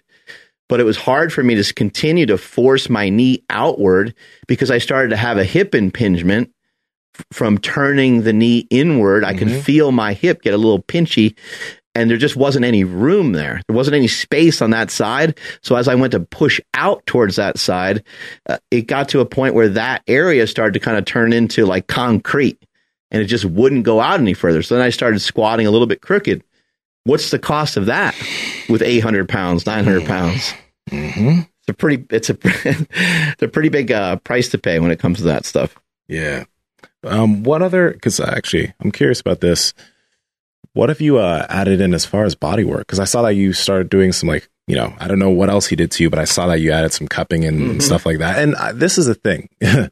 this this is don't be close minded because like I think I saw a video from um Steffi Cohen, which I love Steffi Cohen and stuff. She's super smart, but she was like talking about cupping. I don't ever do it, but like she was saying it's pretty much useless. Uh, there's really no merit to it. I'm pretty sure that's what the video said. Mhm. I hope I'm not misquoting her because I don't want to say someone said something they didn't. But I do think like if it helps an athlete feel better and they like it and uh, there might be something that maybe we're just not seeing there, Mhm. you know? So what, like, what other stuff will have you like added in that might be unconventional? Let me put it that way. Well, I started to do a little bit more stretching, and then I was like, you know, I've been doing some of that for a bit, and then I was like, you know what, it would be great to get worked on too a little bit, just to get some of these kinks out. I have some stuff that's just been sitting there forever mm-hmm. that I've never done anything about because I'm like, I'm not going to change. I still love to lift the way I lift, but now I'm at the point where I lift a little bit differently, and I am stretching. So I'm like, well, now would be a great time to see if I can reorganize these kind of old tissues that aren't moving properly, that don't feel great. Mhm. And so I got uh, Oscar, who's work, working on me. He's working on my hip, and and he's working through the quad. And what he found was like, and I knew this was there. This has been there forever. I mean, it's probably, it's probably the size of this uh, of this uh, Reign energy drink. Whoa. I have like this kind of lump that's just sitting in there, just oh, you're talking tissue. about the lump. Okay. Yeah. Oh, oh, yeah, yeah, yeah. Uh, not that lump. Got it. Okay. but I have this uh this tissue in there that's just it, it's uh it's like beef jerky. Like the rest of the tissue is really good, Mm. and then there's this area that's clunky that when he's like working on it, I can feel it like sliding around. It's not doesn't feel like a tumor or anything crazy like that, Yeah. but there's definitely like there's definitely like something there to where I feel it shifting around as he's kind of working on it. And again, I've known that I've known that that area has been like messed up or tight for a long time, um, but I just wasn't going to redo everything I was doing uh, until more recently. I'm like, let me work on this. So he's poking around in there. As he's doing that, it's very clear that it's like pretty damn tight. It's painful, but it wasn't too crazy. And he's like, okay, well, let me do this. So then he takes like a Theragun and he messes with it for a minute. It gets a little bit looser. Then he starts working on it, doing a couple other things, Mhm. and it gets a little looser. And then he's like, has me moving around, moving my leg around as he's kind of digging in. It gets a little looser. He's like, oh man, it's still pretty, still pretty tight. He's like, so then he tries cupping and he starts messing around with the cupping, and then he goes to go in on the on the leg again. And then he takes my leg and he's working on some internal rotation, which I don't have much, but I got some play there. So he's kind of working on that. And he keeps going back and forth between that, the cupping, the massaging, back and forth, back and forth, back and forth. By the time the session's over, that air, that, that, uh, you know, big ass lump that was in there, it's not gone. It's not gone forever, uh, in one session, but he did reduce a lot of the inflammation that was there. And he, and we did get, I did feel better afterwards. So, he did the same thing again today, and uh, yeah, I, I'm totally open minded to people trying. I've had all kinds of different things done. Um, uh, what the fuck's that called? What the, they put the needles in you? What's that called? Acupuncture? Acupuncture. Mhm. I had acupuncture done. I had a form of acupuncture done where they run electricity through it.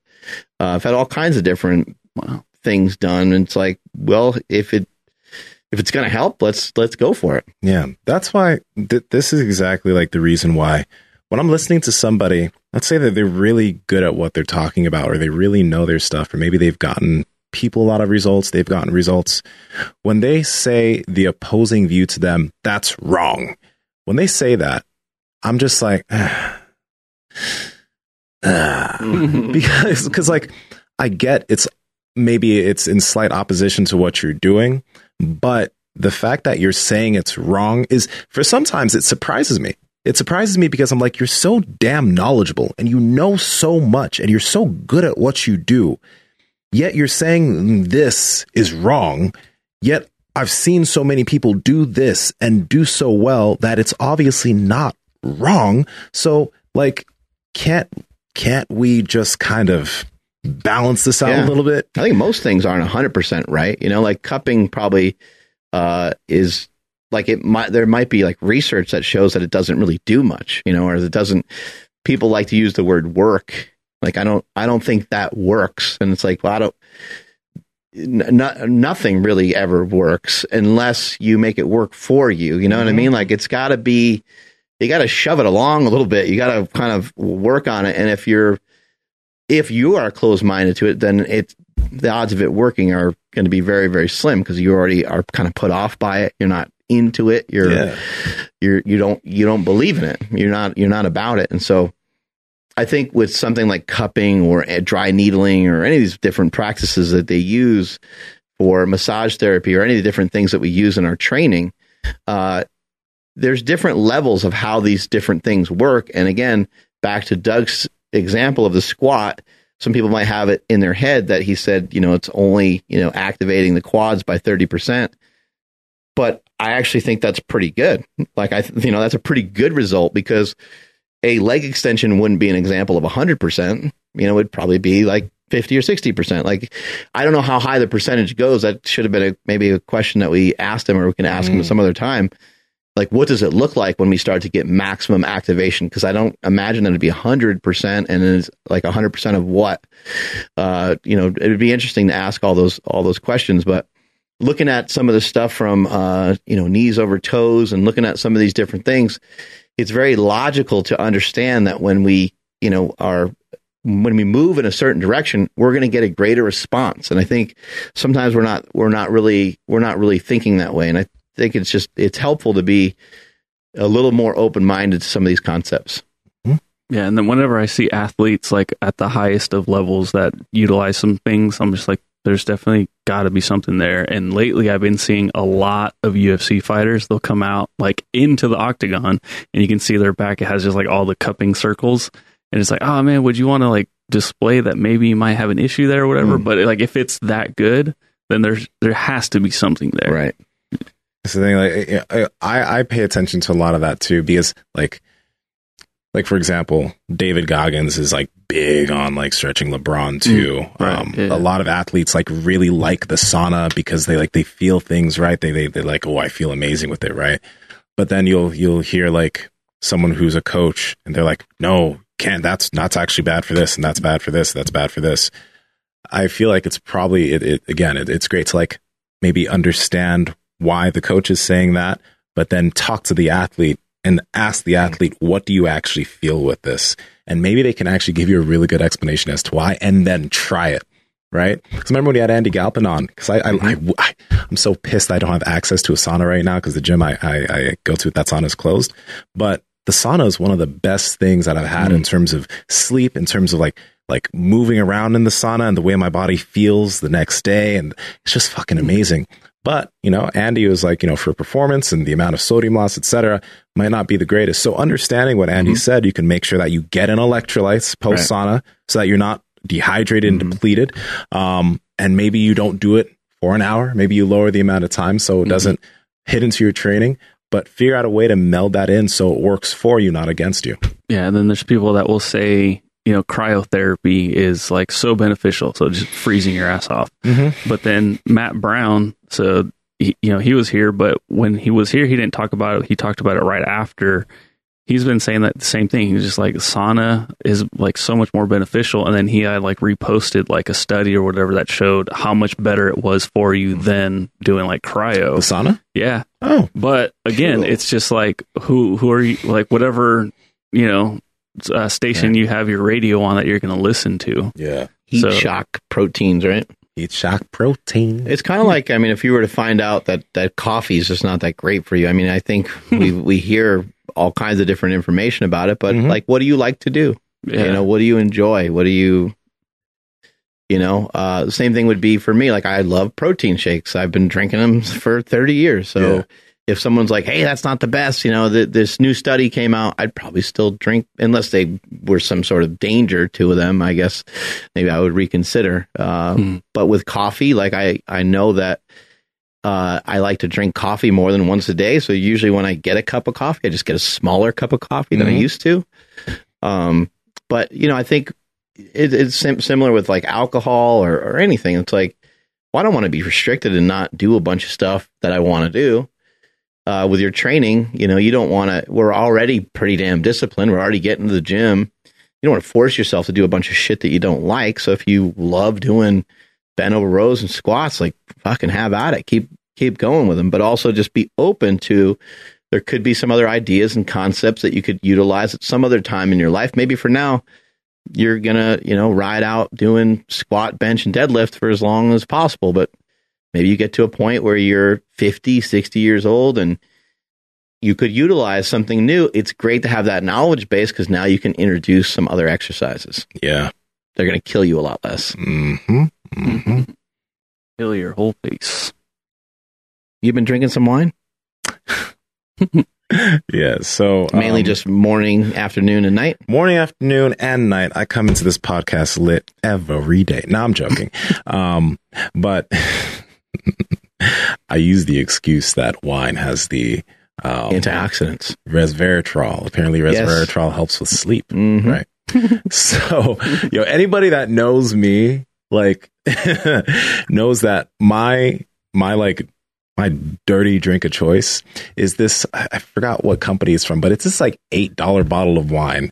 Um, that's like this fucking big. It's a it's a Pinot. Um, and I'll mix that with diet ginger ale. Just a little bit of that wine with a little bit of diet ginger ale, like every single night. That's just like my There's some like thing. wine people listening right now. They're like, they're this just trashy human. they just yeah yeah. There's like what a piece of shit. Like wow, I didn't know he was a piece of shit like that. It's awesome. yeah, like I'll have that like like almost like like maybe five nights a week. It's a little bit, but hey, there's resveratrol, and I like it. It's just it's just my dirty drink of choice. I fucking love it. For some reason, I'm picturing you in like a robe, like with your mm-hmm. feet up. And- Fireplace going. Yeah, fire, yeah, fireplace, just chilling. My diet ginger ale and wine, just sipping. Mhm. Yeah. Oh god. But um, yeah, yeah, that's my thing, man. I'll I'll I'll uh I'll bring it in a shaker bottle for both of you guys to try. Mm. Mm-mm. Delicious. You said, mm you said, mm, okay. Thought you said, mm, Yeah, Andrew and I were talking talking earlier how we don't we don't really care to have a, a drink at the moment. Uh, that comes and goes for me though. Uh, you know, I'll I'll get into a mode where I'll have drinks here and there, and I get in a mode where I'm just like, ah, I don't really need it. Mhm. Usually for me, what my issue is that if I do drink, I I, want to like eat more for some reason. I don't know what I don't know what triggers that for me, That's but it's it's not even that I'm like drunk. You know, it's not like I'm drunk and I'm like, hey, I need to eat all this fucking pizza or something like that. You know. Uh, but yeah, it does kind of trigger that response in me. So I'm like, ah, I don't really want to deal with that. But it feels fucking great to have a glass of wine or two or just some alcohol feels good. It Mhm. helps relax you quite a bit. Yeah, I Yeah. like red wine. I don't go crazy with it. But Well, I like think you know there's a lot of research and studies that show like that it's it's not great for sleep, right? Is what some people you know some of the, but like I I think that you know my my wife drinks often and she fucking sleeps like there's no tomorrow. Like she when you know I, and of course yes somebody could say oh well if we tested her sleep maybe her deep sleep's not the best or whatever, but she seems to be plenty efficient. You know she's running around doing all kinds of crazy shit all the time. Yeah, that's that's what um I forgot the uh the Why We Sleep book author Yeah, Michael Yeah, Matthew Walker. or Matthew Walker. Yeah, yeah, That's what he wrote. It's just like you kind of get um uh oh I can't think of the word, but like when you're on medication and they um, Right. induce Yeah, you or whatever, you not out. induce you. What the fuck is Yeah. I can't think of the term. You're but- not getting like real sleep. yeah, Yeah. it knocks you out pretty much. yeah, you're just Yeah, like so you're not actually like getting restful sleep. I ain't getting but- white girl wasted out here. All right, like it's a little bit of wine. Well, I also, funny. yeah, I wonder like the amount that you take, your body size has got to matter a Yeah. lot. Uh, how far from uh, your bedtime? I mean, uh, there's got to be like a ton of factors. Mhm. So, alcohol before bed. If you drink quite a bit of alcohol before bed, that is not a good thing for your sleep. Let's just make that straight. I don't want people to hear me say I drink some wine before or at night and be like, oh, so yeah, don't drink a lot. feels But- good though. It's nice. It is crazy though. Like we how we were talking earlier. Like I, I have zero interest in wanting to ha- drink anything. Yeah, Like, I just that's good. I, it's great. And I mean, rewind back, you know, a couple years, and it's like I th- would have thought that like I just I can't have fun without it. Like it was always going to be a part of me. I wonder what drunk Andrew's like. I don't think I've I'm- ever experienced Dude, I'm that. awesome. Yeah. I'm super outgoing. How do you get? Yeah, you get outgoing. Oh, dude, I get so happy. I get so like, touchy. Uh, maybe not touchy, I get but so like touchy and happy. I get I get like real witty. These are some of the things that I don't like about like I, you know because Like I'll be like, I'll like go like this and oh, that feels really good. right? This is Yeah. Dude, Nsima, Ah. Nsima punched me a couple days Oh, ago. yeah. It felt amazing. It was a light punch. It was a light punch, and that shit hurt. I was like, "Fuck." I think I might be bruised. I'm sorry. Got to get him back. yeah, go for it, Mark. Hit him where I'm not touching him. I don't, want to. I don't want to retaliate. Mm-hmm. So so Start you a war. you get outgoing and Oh, I just like make crack jokes all the time. Just Yeah. like you know, the confidence in a bottle or whatever it Yeah. is. That's definitely what it is. Like, I'm not saying like I'd be like the life of the party, Yeah. but like I remember when I stopped drinking, looking around, and just being like, "Damn!" Like nobody even knows I'm here. Uh-huh, Whereas the opposite, I'd be like in front of everybody. Like, wow. It's a performance enhancer. it really is. How about you? When you I don't I've never seen you drunk either. Yeah, Mark doesn't get drunk. Yeah, yeah. When's the last time you got drunk? It's probably been a while, but uh, yeah, I don't know. I, I, I, I Just like how do you Yeah. get like what what happens to you? Uh, I would say that like de- depending on like the situation that I'm in, like if Yeah. I'm in if I'm in uh I'm really sh- strange socially. So like if I'm in a, in an environment where I don't know anybody, I'm actually a lot better with or without alcohol. When I'm in an environment where I know everybody, like at family functions and stuff, I'm better off with alcohol. You're better off with alcohol? Yeah, I'm better off with alcohol. I'll be more talkative. I'll be more. Otherwise, I don't really say two words, and then people are always like, "Is he mad?" Or like, and I'm I'm not. I'm just hanging, but I'm just I'm pretty quiet. It just depends. It depends on like who's there and who starts talking about what. But uh, all I ever think about is is lifting and the stuff that we talk So about on the funny, show. dude. So I don't really. Oh my god! I don't have So nothing to say to anybody. Like, and you know, uh, uh, just like nutrition and training and like, you know, or So like. I just, it's weird too. And I, I feel like I can't, I feel like I can't really, th- there's a lot of stuff that I, I feel like I can't talk about because it just doesn't, it doesn't make people feel good. So I'm pretty silent. I'm like, you know, I'm not, Dude. hey, what's going on with you? How's your business? Like, I, you know what I mean? Yeah, like if if you were Mm-hmm. to if you were to get like all our like YouTube history of videos or whatever, it would just be like only fitness with like a couple of say random. OnlyFans. My bad. No, no, no, no. Mm. No, well, at least for for mine personally, like if, if Start you, a three way OnlyFans. dude, we make hell of money. I'm in. I'm all about that All bread. about OnlyFans. I, I was gonna ask you something, man, because this is something that like I, I my my head always does this when I meet new people or when I when I when I meet new people and I watch them. It- this is why I'm like I have to be so careful with the way I look at people sometimes, just because when I see people. I always pay attention to like I'll like when they're not looking I'll look at their like body and then I'll look at how they look when they're walking and walking away and shit and I'll just be like I'll be thinking like hmm they got really tight hips they their their their their feet are out when they're walking their shoulders are slumped forward a bit. Like that's what's going on in my head. that's what I'm thinking about a lot of the time when I watch people, when I look at people, like all of the all the bad All the ways in which they move. Does that is that does that happen to you or do you do that? I think all the same things, but they're probably worse. yeah. Yeah. Yeah, no, I I, Uh. I observe people Mhm. uh, quite a bit, and definitely, especially in the subconscious, I'm very fucking judgy, very very judgy. Uh, Um, you know, what, I I think like uh, some of it is like a little bit of human nature, but I think some of it has to do with like you know some of our knowledge base. You know, you start to learn you start to learn a lot about the human body, and I, it's something I've been observing like more recently mhm. is just like it's it's an interesting thing. Like when Mark Sisson talked about um, how our body fat is stored like a fanny pack. You know, um, it's really interesting because if you had like a if you have an alcohol addiction, a cocaine addiction, uh, a porn addiction, Mhm. like you got these addictions, and m- most people don't really know anything about it. Um, it, it, but if you have an if you're if you have a tendency to overeat, you're like wearing it all the time, and Wow. Yeah. it's just like wow that person like they really they're really struggling with something now they might have a different they might not care as much you know if they're 20 pounds overweight or something they might not care um but you know people that are heavier than that i think i think they do care. I think it does hurt. And it's like everyone gets to see it. It's on display all the time. There's no way to hide it. There's no way around it. Mm. the the only comfort might be is that other people are that way too. And so and and i think that maybe other people can like understand it because there is fucking delicious food everywhere. Yeah. uh but it's a really interesting thing. Like um just imagine if if when you did meet somebody the, the second that you met them or they had it on like a name tag that they're an alcoholic or uh that they Porn were addict. yeah, yeah, yeah, right. Or um, or even just any struggle they've ever had, Mhm. abused as a child. You know, like it's like whoa, like a holy fuck. You know, um, but it, it's it's like in it's kind of in your face when someone's three hundred pounds. You know, you're like whoa, like Mm. uh.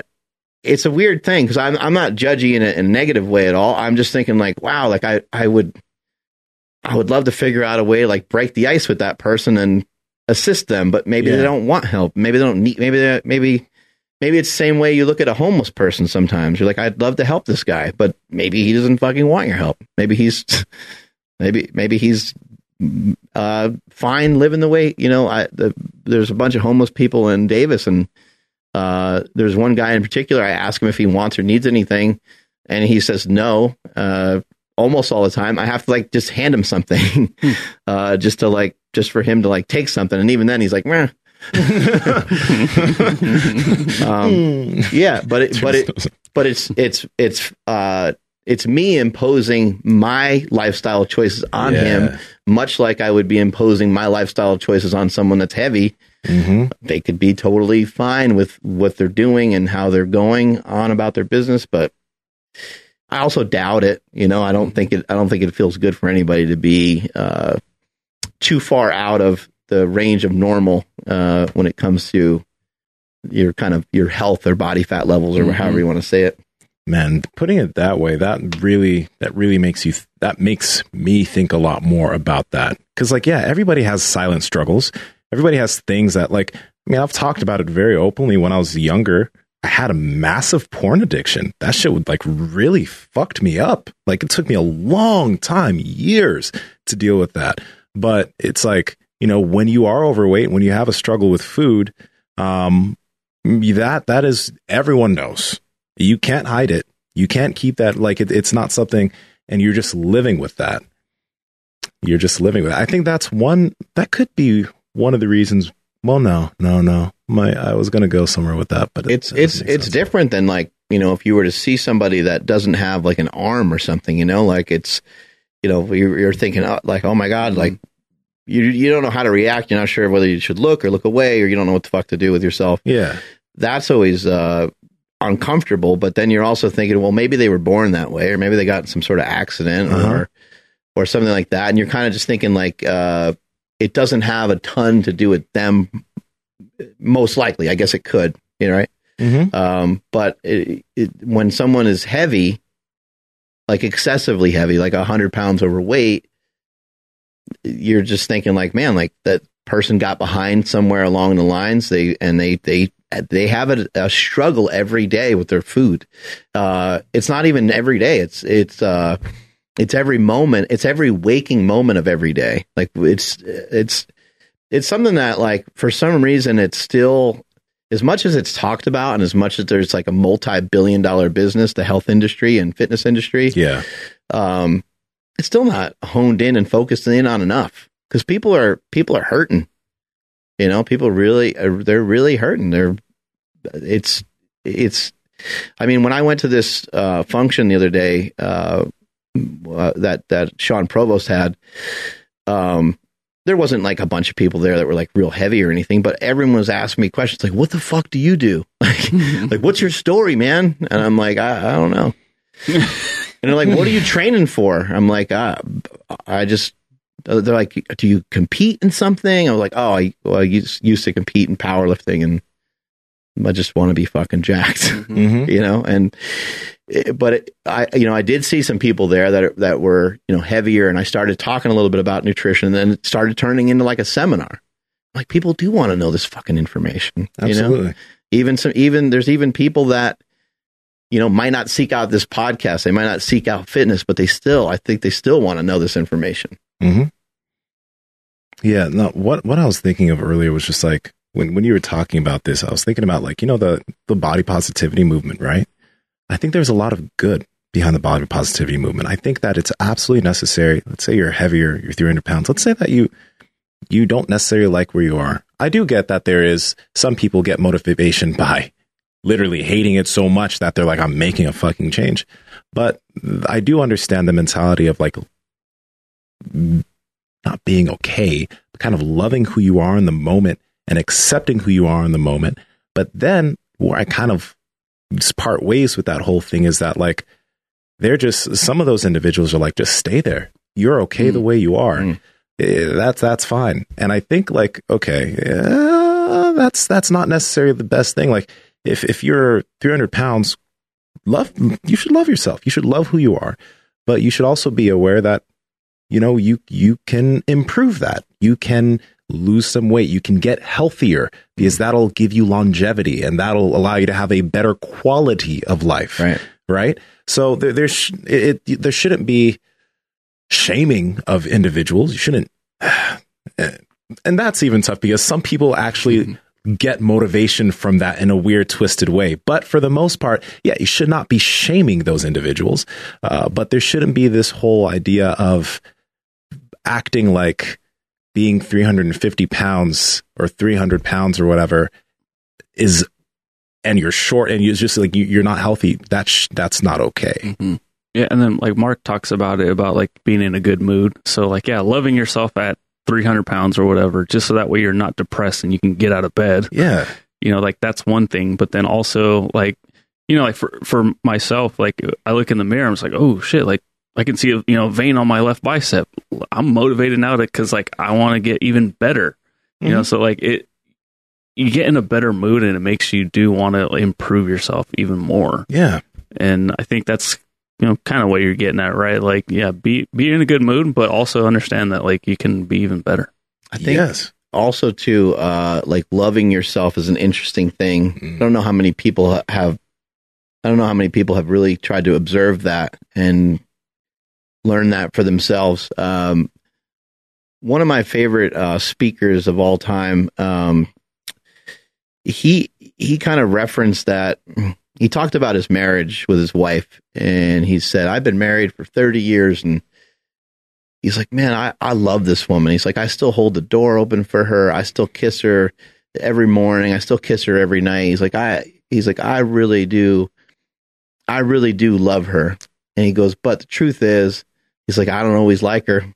he's like, he, his name, her name is Angela, and he's like referencing her throughout. The, he gives it, he lists out like a bunch of stuff that she does that's that's annoying. Mm-hmm.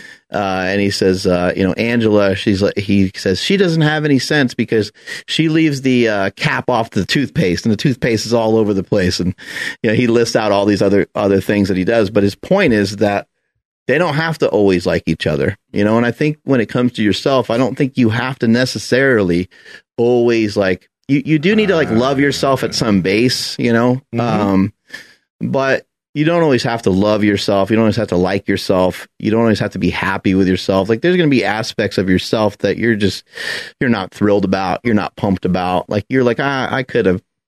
I shouldn't have said that to that person. I, I could have fucking behaved better. Like I know better. Like God damn it, why why did I do that? Why did I make that was a shit choice that probably made that person feel bad or whatever the thing is. Um, I don't think you have to always uh, you know always love everything about yourself but i do believe that if you don't have anything then you got nothing to give and if you uh you need to be able to have some sort of belief in yourself uh, in order to get momentum in order to have progress. So if you don't do anything you will probably never be able to get out of your own way. You'll probably never be able to uh, turn it around. And so for people that are that are heavy that are that struggle with that it's one thing to love yourself and to be okay with some of the choices that you made. And i don't think it really matters on whose fault it is whether it's your whether whether you feel like it's your fault or whether you feel like it's your parents fault because they there was tons of delicious food at your house all the time and Mhm. or you were abused or sexually abused or any of these i don't think it, it's really all that helpful to uh to point a finger at anything but to know the origin of it actually is really useful because once you learn the origin of it, maybe you can work on that. And I think a lot of people that are actually really heavy, uh, there's almost usually like a trauma that happens somewhere along the line Mm. that was very difficult for them to deal with that they never were able to really interpret. And, and sometimes, you know, that the same thing that happens to like a set of children uh, in one household could have an impact on three or four different kids completely different ways. Like one kid might not seem uh, like they're affected in terms of their level of success or what they're able to do later on in their life. So uh, I do think that you need to figure out a way to do something with yourself in order uh, to really be anything. if you don't, if you don't feel like anything, it's going to be really your road's going to be really. It's going to be really, really tough. That that whole thing about you know, um, you know, put your mask on before you help your children on the airplane. Your oxygen mask on. It's you do have to uh, be a little selfish. You do need to do shit for yourself because the the more that you can be like this is what we need from people we need this is my pre- presidential campaign we, we need people to be fucking stronger Mhm. i need Nsima to be strong so that i'm stronger i need andrew to be strong so that i'm stronger if andrew's fucking weak and he's always goddamn complaining then it's gonna it's it's not gonna help me but if andrew's getting it every day and he's feeling great and when I see him, he's like, "What's up, man?" Um, and I'm like, "Oh man, I'm doing good. How you doing?" Hey, I just got a workout done. He's always all fired up. now I'm fired up. Now Nsima pops in, and we're like, "Fuck, man, Andrew already trained today. Like we're we're behind. I know we need to catch up to him." It gets us all fired up and uh, creates better energy uh, Yeah. versus kind of the reverse of that. You know, where people are just they're maybe not they're not in a position where they feel good enough about themselves to even get to even get started. And so you got to start with something. hmm Absolutely. It's um that reminded me of I think it's yeah got- Jordan Jordan Peterson. There's something I think I know if it's in his first book, Twelve Rules for Life, but Mm. it's like treat yourself like somebody that you care about. Yeah. Like when you when you think of that conceptually, like if you have like a dog, if your dog was getting really out of shape and Mhm. sick, right, you wouldn't continue feeding it and like overfeeding it. You would put that dog on a diet to have it lose some weight so it can feel good. Mo- Like in a majority of people, like if your kids are getting unhealthy, start feeding them healthier, right? You you you start to work on that for them. So you got to if you care if you if you really like if you really do care about yourself, you're going to want to treat yourself and and and and give yourself the best, I guess, food, etc., and activity to get to your best place. You know, so and it's it's kind of it's kind of rough because it's like food is enjoyable and you feel good in the moment where you're eating these Mm. things. So it's like you are treating yourself and you, you are trying to feel happy, but the the end game of that is you feeling worse about yourself, is you not liking the way you look. Yeah, it's not really a, much of a, a reward as it is a punishment in the long run. Like it's more of a punishment. Um, and I, you know, on the flip side of me saying, "Hey, like we need people to be stronger," people are also a lot stronger than they already give themselves credit for. Yeah. There's a lot of people that are heavy that are high level performers in a lot of areas of their Mhm. life. Um, so it's not like they're just struggling every single aspect of their life. They just happen to struggle with food. They made some bad decisions. Uh, our buddy Ethan Suplee is a great example of that. He was on Joe Rogan recently. If you haven't listened to that, you need to check Oh, it out. was? Shit, yeah, okay. it, was, it was really, it was really, really good. Yes. But Ethan, you know, he was he was an actor. Um, he was, you know, already being successful in some of that. Yeah. Um, there's other people that maybe not. They might not be famous. They might not be an actor. They, but like they might be a dad. They might be a mom. Uh, they might have a job that they're able to excel at. They're able to do really well with. And then I think just pull some confidence from there and say, hey, I, I have clearly I have discipline in some areas. You got discipline brushing your teeth. You got discipline like with a it might be the smallest stuff, but there's some sort of association where you decided that uh, it's in your best interest to brush your teeth, and so you brush them twice a day. Maybe even you floss them, right? You uh, you figure out a way to you know implement some of these habits. Maybe you can start to take some of that into your everyday life and start to implement it into just a pinch of nutrition or training of some aspect. And then once you get a little momentum with that, it's a lot easier to continue to be confident because you believe in yourself more and you do start to love yourself more. But that can also end up being a little bit of a trap because you can fall in love with yourself a little too much. Hmm? And so you might, never mind. Wait. I didn't want to talk about you on the show like that. What? Wait, what's going on here? Fuck you. What, hap- what Fuck you. That was good. That was good. Oh, Right? man. no? yeah, no. yeah. I don't look at myself 30 minutes in the mirror every day. I don't Why- do that. Why wouldn't you? I, No. I look at you. I know. for thirty minutes in the Yeah. mirror every day. Yeah. Andrew and I are staring at you the whole time. But you don't even know we're there. Yeah. like, like, did I really need to walk into the gym this morning to just watch you stretch? No, you're not Michael. You're not Mike O'Hearn. It's okay. Thank you. God. Mm. Whenever you make those jokes, Andrew, just it just makes me laugh, man. Cracks me up. Cracks me up. That's awesome. Andrew, take us on out of here. We're done. We're out of here. We're out of here. All right. Thank We you, everybody, make fun for of Nsima too much. checking out today's episode. Uh, thank you, everybody, for the uh, the the uh, interaction on the live chat. It was uh, pretty cool. Um, just real quick shout out to Energy Driver three thousand one. Uh, he just said that we've converted him over from uh, drinking another salty uh, beverage to drinking LMNT exclusively. So Yeah. yeah, dab on him, dab on him. I missed it. I had to change the camera. That was double dab. Want me Yeah. to dab on him again? Yeah, please, one more time. Uh, There we go. And then our boy Justin, same thing. He Oh. he, he was the one that did the uh, the big cut. I'm gonna do something else Oh. that the kids do these. Turn Okay, the camera. and go. Was that the injection site? So apparently that shit means ice in my veins. I didn't realize that until yesterday. It's like I got ice. We're getting dumber. Like that's something kids do these days. Idiocracy is happening. Fully realized. Idiocracy is a prophecy. That's what I should have called it. anyway, uh, Justin did the, uh, the the cut. Remember, we helped him out on that was like a couple week cut. So Oh, yeah. he, he did uh, full carnivore, and he's like, "Yeah, LMNT's the only thing that saved me." That- Congratulations, yeah, man. he did Damn. fucking great too. Looking at the before and after pictures, that dude crushed it. And all shred. And so, uh, thank you, LMNT, for helping out our, our homies. We appreciate it. Uh, for more information on them, links will be down in the um, YouTube description as well as the podcast show notes. But this is drinklmnt.com slash power project. Hit them up ASAP. Uh, make sure you're following the podcast at Mark Bell's Power Project on Instagram, at MB Power Project on TikTok and Twitter. Uh, newsletter will be coming out very, very soon. As and if you guys haven't um, sign up now, and you'll still get the uh, the previous ones.